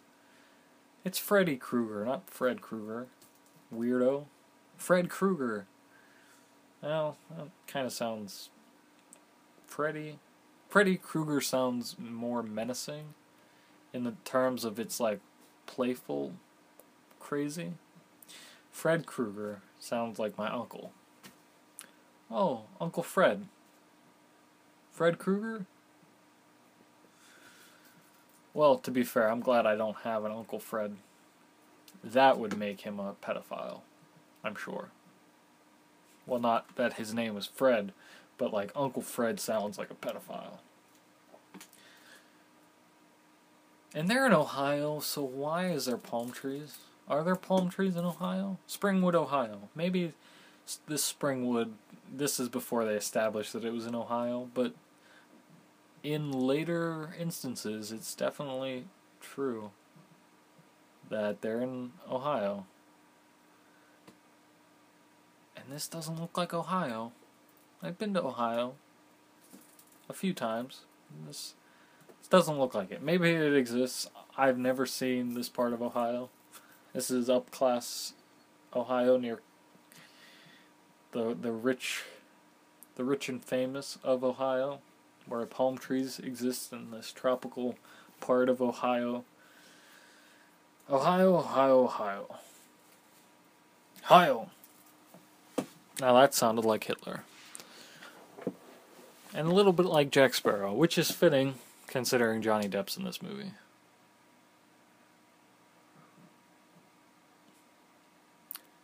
And that's another thing. Johnny Depp, his first role, this is introducing Johnny Depp. That's like the opening credits, introducing Johnny Depp. I believe this was his first role. Maybe he had an uncredited appearance in the Wonder Years once. I'm pretty sure that came out in the 80s or 90s. That was a joke. That was a reference to Psych. Another show that few people watch. Oh, wait. Okay, wait. Sorry. You see the address of this house 1428 Elm Street. And, well, now there are bars all over the place, which I don't know how that helps. Well, I guess because she realized that her boyfriend was sneaking up into her window. Is it for added protection too, though? Like, you could have just put it on her window if you were worried. You have to go crazy. But you're drunk, so I get it. You probably screwed the contractor that came out and did that. But anyway. How do you. How do you. And if you know, oh my god, this mother, if you realize that it's Freddy Krueger doing this, how is putting bars on the windows going to help? He's a psychological killer. He's already inside her head. Do you think that's helping? God, I, I'm I'm sorry to get so pissed, but that doesn't make sense. Stop calling him Fred Krueger. It's weird. Freddy. Call him Freddy. Mr. Krueger. Now that sounds like a cologne or a cologne or clothing clothing line with suits and brim hats. Hats with brims. All hats have brims except caps. But a cap's not a hat. Okay.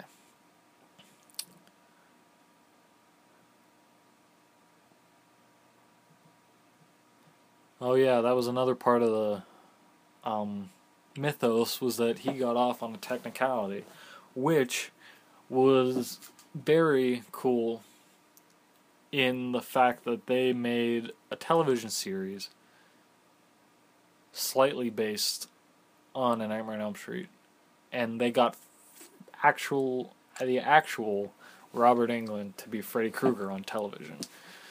So he had the time. It was a small series that ran in the 80s. I think it was just called the Nightmare on Elm Street series, which is original, since the Nightmare on Elm Street series was actually just. Or maybe it was like a nightmare the nightmare stories or something like that. I know there was also a friday the 13th series and a nightmare on elm street television series. Like there were two television series based on their respective slasher. But in the premise of the nightmare on elm street series it would be like freddy freddy would actually introduce the show kind of like the crypt keeper. It was I mean, that's exactly what it was. It was Tales from the Crypt with Freddy Krueger, which is cool. It's very cool. And in the first episode, or at least in the intro, it would show you like the court scene where Freddy Krueger was. It might have been like the introduction, where Freddy Krueger was in prison, or he was in court rather, and the judge lets him go not guilty or some shit like that. And then all the parents are in an uproar, and gets he gets to go scot free, and he's smiling. And then they burn him down, which is a really cool idea. Oh, I would watch that if that like I would watch the origin stories of Freddy Krueger. Why hasn't somebody done that shit? God. Like we we all see how he's like when he's dead, like kicking ass in dreams, but what happens if he was real? Like if he was it was before when he was human. In the world of prequels and shit, I'm surprised that nobody's delved into that. We're getting a Batman prequel very soon. Um the GCPD, which is a perfect perfect idea. And I re- I just I really wish that they decided to do the um, Batman Shadow of the Bat television series that Kevin Smith and Paul Dini came up with on Fat Man on Batman. Because that show would have kicked ass. And it was all predicated on that 30 second television spot for the Arkham Origins game.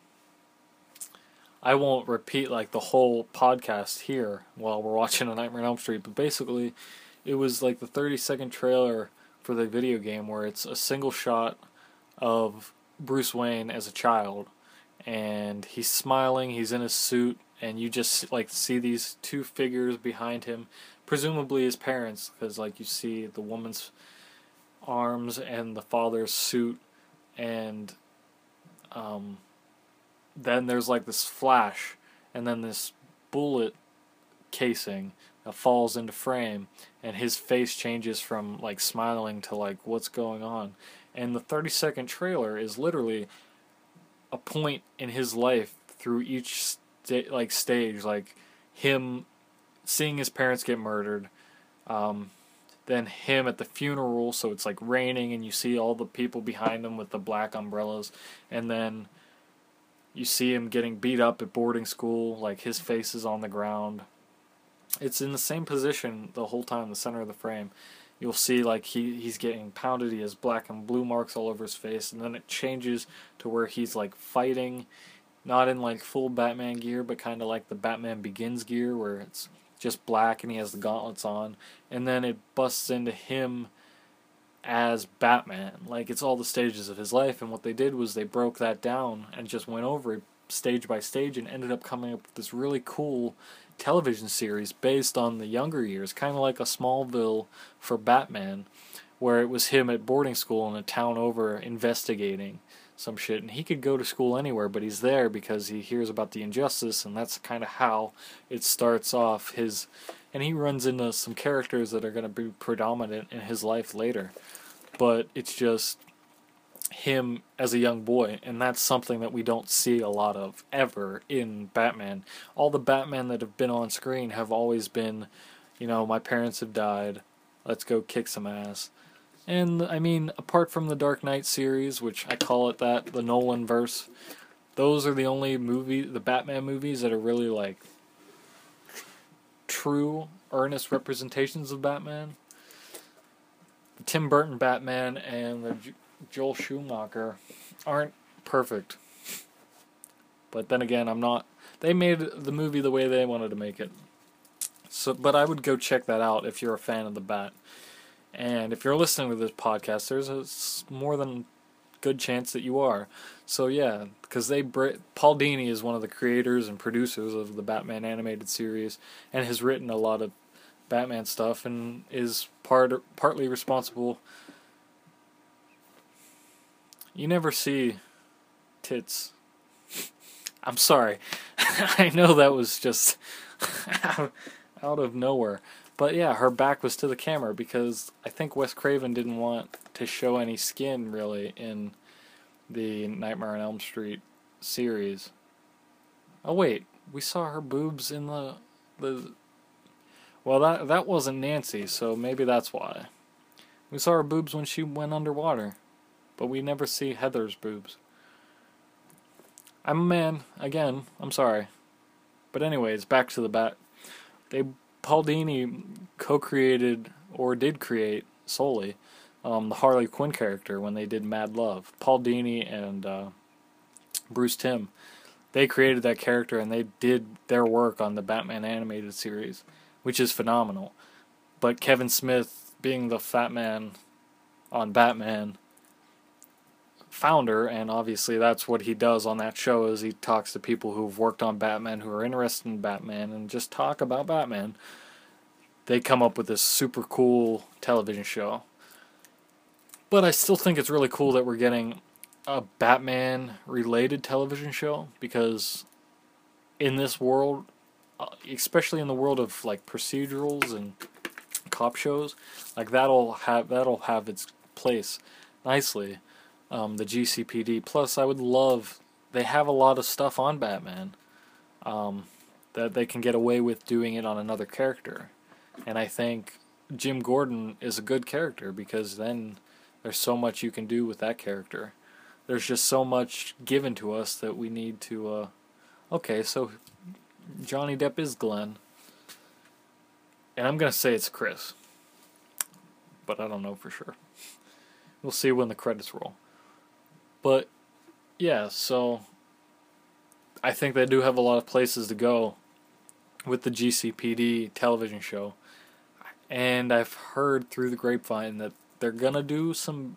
They're gonna focus on a little bit of Bruce Wayne as a young kid, which, of course, since Kevin Smith and Paul Dini talked about it, you know, you kind of get the feeling that maybe somebody was like, "Hey, that's a good idea. Maybe we should do that." But again, not saying, and he admits like he's not saying that that's what they did. They were like, let's steal this and not give them any credit because obviously they don't own the Batman character.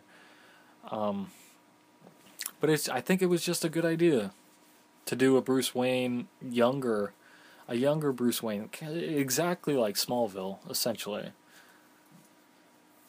But the fact that they're gonna do Jim Gordon is really good. Alright, back to this movie. She pulls it out of the wall. And then it rings more. Not only does it ring more, but it. One of the parts I like is that the uh, mouthpiece changes into Freddy Krueger mouth. Spoilers, sorry. I really hope you're watching this movie like it's not the first time you've seen this because if I'm talking I'm I don't have that much witty banter. I'm literally just talking about things that I know, stuff I'm not even sure I know completely, but I hope you're not watching it for the first time with my voice cuz that would just ruin the whole thing. Yes. That was a very cool effect. And it was a practical effect and they use it not a Nightmare on Elm Street. Actually, I don't know if they use that effect again. I feel like they do, but maybe they don't. But it makes another appearance kind of in a weird way in the Leprechaun movie with Jennifer Aniston before she gets her nose job. So she's really young. Where the leprechaun's little tiny hand comes out of the phone. It's similar, it's not the same. And then the iconic scene. The scene that everyone loves from this movie. The one that caused them the most problem, but yet the greatest result. The Glenn in the bed scene.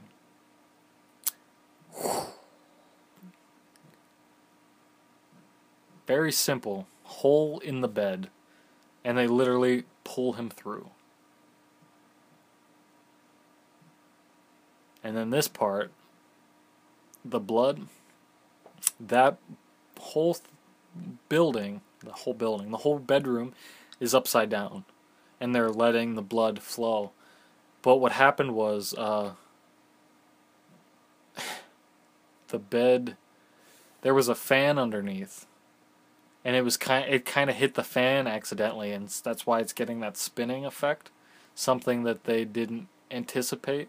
Also how the blood is moving from one side of the room to the other. They didn't anticipate that when the blood hit the floor that it would change the weight of the bed. And so what I what I found out okay wow. I totally forgot to mention this. There is a great documentary on the entire Nightmare on Elm Street series. Wow. Shit. Called Never Sleep Again. It's literally the Elm Street legacy of all the Nightmare on Elm Street films, and they get the actors and everyone from every film. I mean, they don't get all the actors from every film, but they get like all of they get a handful of actors from each film, and all of the people that ever worked on the Nightmare on Elm Street series, and they literally talk about it for like three, four hours, five hours. I don't know. So it's a, it's like a two disc DVD with special features and shit. And that's that's where I got a lot of this information. That's okay, but yeah. So they were they were pumping the the blood through that hole with the whole um, room upside down and what they didn't anticipate was that when the blood hit the floor, or the ceiling rather, um, that the weight of it would shift the room. And it started tilting the room to one side. Like when you have a container filled with liquid and it just, the one side's heavier when you, yeah. So they had people, they had blood spewing all over this, these electric like lights and, and cords trying not to get electrocuted, but trying to keep the room from spinning completely over and getting the blood everywhere. So, and they're still filming, like as you saw that that little scene where the blood was kind of shifting. That's part of it. Uh, they cut obviously the whole thing, the whole disaster, but like they're they're trying to stop the room from spinning completely 360 180 one of those and there's just blood everywhere, and they're trying they're trying not to get electrocuted in the process. But it looks brilliant on film, and it's practical. Now, of course, if they had factored in the fact that the water, liqu- the liquid would shift and cause cause such a mess, they might have adjusted for that. Maybe put holes and buckets in the the floor, the ceiling, so that it would fill up and not, you know, it would drain out before getting too too filled. That might have been what I've done. Okay, so the reason I mentioned Home Alone earlier is because this feels like a Home Alone situation. Almost literally. I mean, she's her mother's drunk, which is just the same as being Home Alone. But again, Home Alone came out way after this but I saw Home Alone before I saw this movie, so that's the only reason why there's any water. She's putting all these booby traps from that book that she was reading earlier so that she can catch this guy. Clever. And I guess using the resources you have at your disposal. Nowadays, somebody would just get a gun. But I guess, you know, she doesn't have three days. She has hours.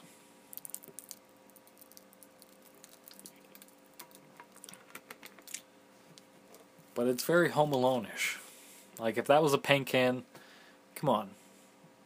Somebody was dropping the ball. Mostly John Hughes, which I don't say that. Didn't didn't John Hughes do the first? I would say. Uh, I gotta check my facts. I'm pretty sure. I can't believe I'm doing this during uh, Nightmare on Elm Street. IMDb. Well, John Hughes wrote it, and Chris Columbus directed it. So I was right.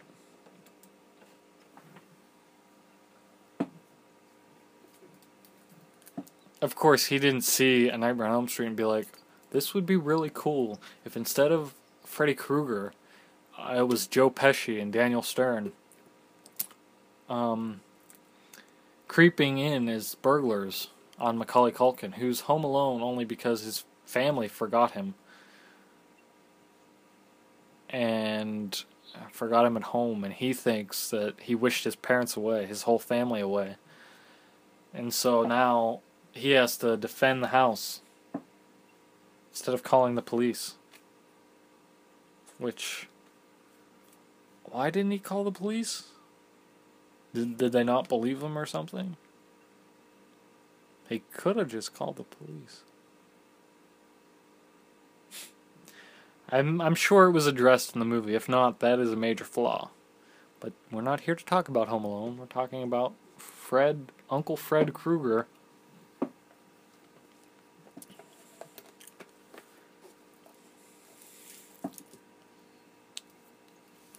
I'm okay. I'm pretty sure here's there's gonna be a shot where you can see a hockey mask when she looks across her room. Maybe. Oh, and by the way, this prayer, and now I lay me down to sleep, I never knew that it was an actual thing. I always thought that anywhere I heard that was a reference to A Nightmare on Elm Street. Because this was the first place I heard it. And I was like, okay. That must be like My Soul to Take. I believe that's a Wes Craven movie that was made not too long ago. I mean, the relatively long ago, but not too long ago. Well, I guess it wouldn't be relatively long ago. And I always thought that that was just like, okay, this guy's using what he knows or is playing off that because it was also I think about dreams in some way. I don't know. Little did I know that's a thing that people do. They actually say that prayer. And as somebody who's not particularly religious, I had no idea.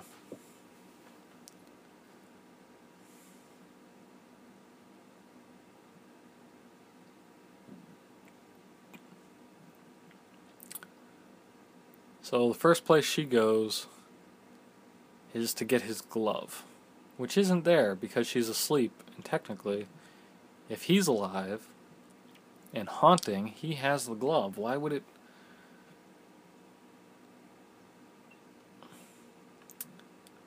Also, I'm not sure what she thinks. I mean, she's looking for him, obviously. She was searching for Freddy. Now she's in the basement of her basement. Which I know is more of a narration than a commentary, but.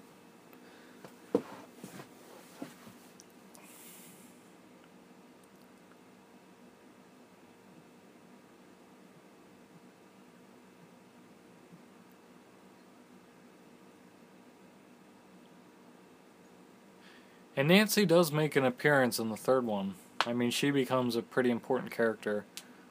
Um, spoilers, she lives. I'm sorry. But like I, like I said, we all know the Virgin lives. I'm sure there are some exceptions to the rule, but as we learned in Scream, the Virgin lives. And Scream was another choice I was thinking of doing tonight, and I probably should have, because that movie I could go on and on and on about. But that was the movie that inspired Scream was the movie that inspired me to um, become a director and writer which I wouldn't have found if I didn't watch this movie because Wes Craven did both. And there's a Freddy there's a few Freddy Krueger references in that movie as well, so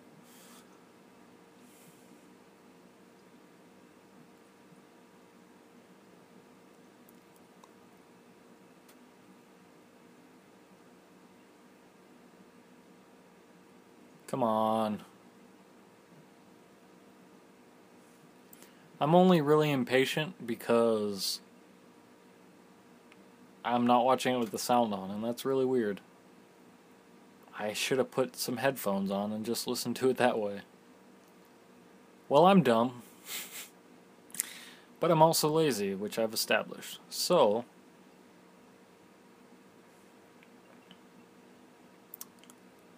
I think that's a great location. I don't I don't know who's I mean obviously it can't Oh, wait, wait, wait.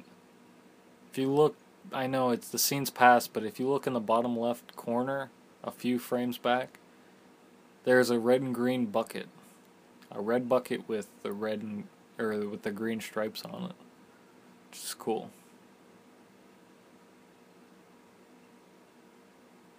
Ooh.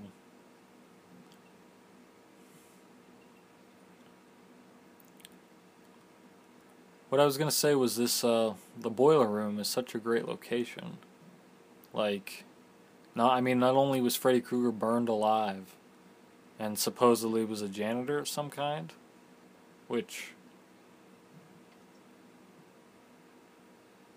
Oh. It's got boy blood on it. Oh, and I didn't notice it has like property of Glenn on it.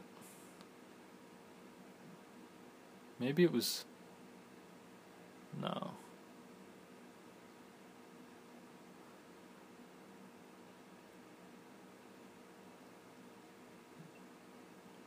There he is. He's not wearing his hat. Oh shit. Right into her thorn bushes.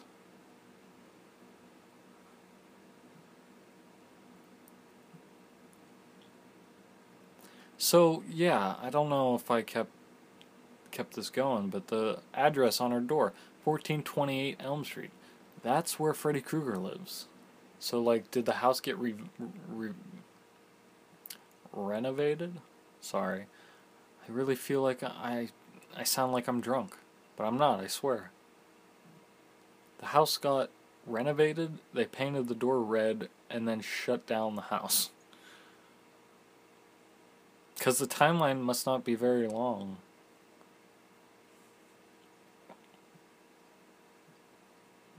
But I guess also nobody remembers that the house had a blue door in the beginning. When they think the Freddy Krueger house, they think the red door, green. I mean, to be to their credit, the the green is on the the shingles. Oh shit. You know, now that I'm watching, oh, Here's here's a big booby trap. Which I guess works.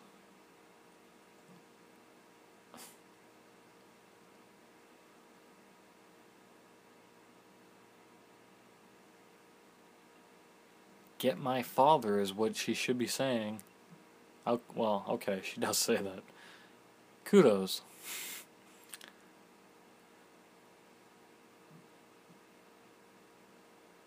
It looked like that glass panel was kind of already pre-broke. I'm sure it had to be, but right in the nuts. Oh, it was in his stomach. Because nut shots would have been too funny. And then right there, you see the mattress that he fell on? It's a mistake, but, you know, what can you do? They also they don't really show his face that much. I just realized that. She's just breaking every window in her house.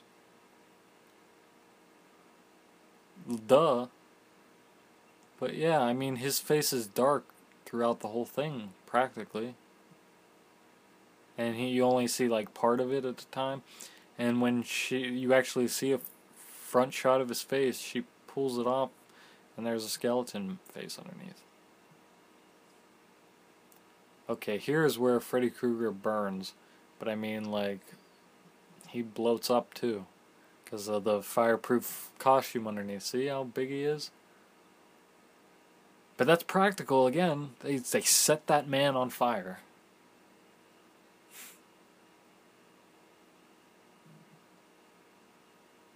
They set the stuntman on fire and was like, "Oh, you'll be fine. Fire fireproof suit." And despite that fact that they have that big ass fire retardant suit on, I buy it. I buy that that man is burning. in the real world. No dream. Come on, jeez, yeah.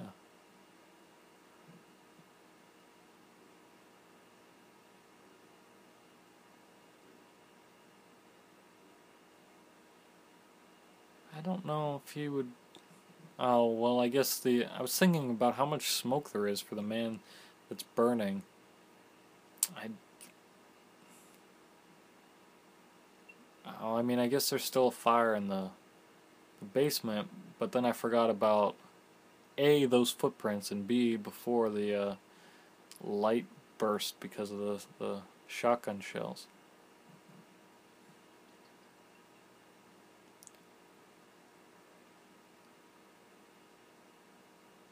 Why?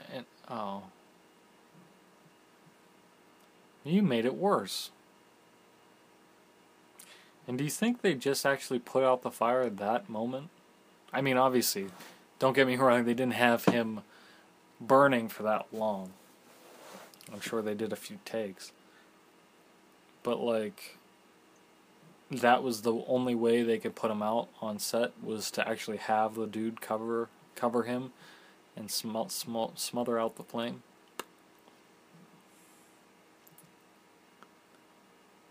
Another practical effect.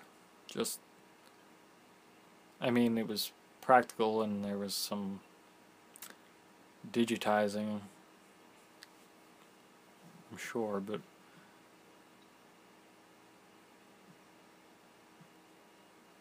Why they didn't have the mother just burn like a I guess because of the way they had that set up. Like they, why did they didn't have the actress wear some makeup and like fall into the bed? Maybe it was just because of the way it was set up, so that they could drag her down slowly, being taken by the beast. I don't know.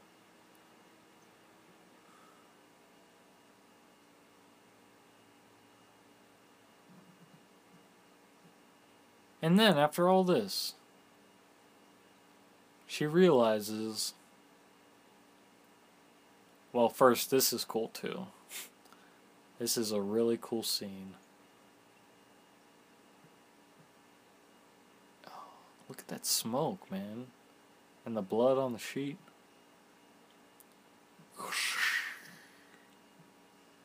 Robert Englund, the man, is back.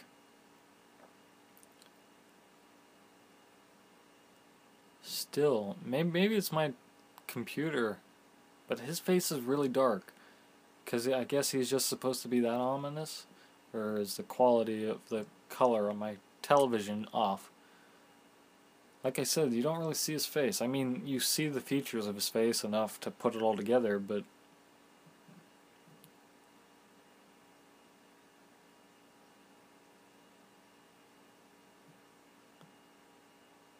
She got some big old teeth. I'm sorry, I'm not making fun of her appearance as much as it sounds like it. I don't I don't mean to, but she does have some big teeth. So, after all that, she just takes away his power. And in the real world, he disappears like that? Because wouldn't there be the physical body? I don't know. Two of my favorite things are coming up. I know I'm probably saying that a lot, but it's just I think it's awesome. Every everything seems to go back to normal and then boom, you're hit with two things.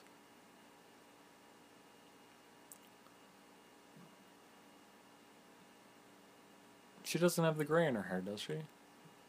No. Good.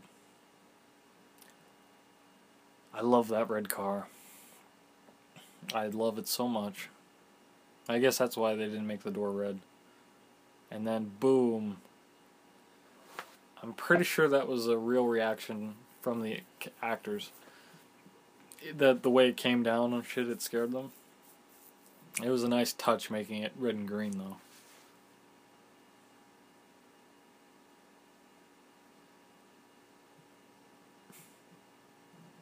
Beautiful. And then what they tried to do in the. Oh, we see these girls again. What they tried to do. Oh, shit. In the remake, that last scene where they grab the mother. It was effective though in in the remake.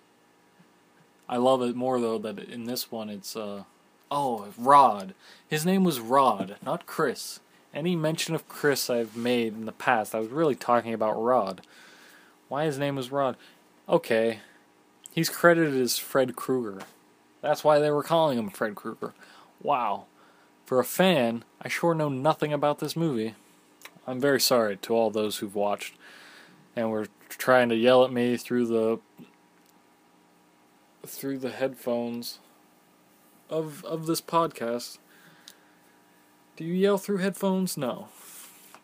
For all of those who were yelling at me from through this podcast, it's Rod, you idiot. Well, I apologize. I Chris works but her her name was Tina, right? Who am I thinking of was Chris?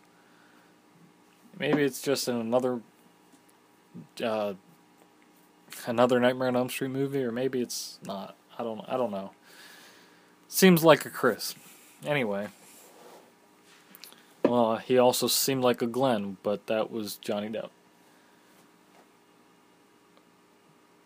So yeah, all right. that was the first technically the first commentary track. Special thanks to Sam Raimi, Sean Cunningham. Sean Cunningham, the director of Friday the 13th. Why were they thanking him? Was there a Jason reference that I missed? Damn. I'm going to have to rewatch this, but I'm not going to do another commentary track or insert that into this one. The Elm Street Adventure. Wow. As as you might be able to tell, I'm watching the credits.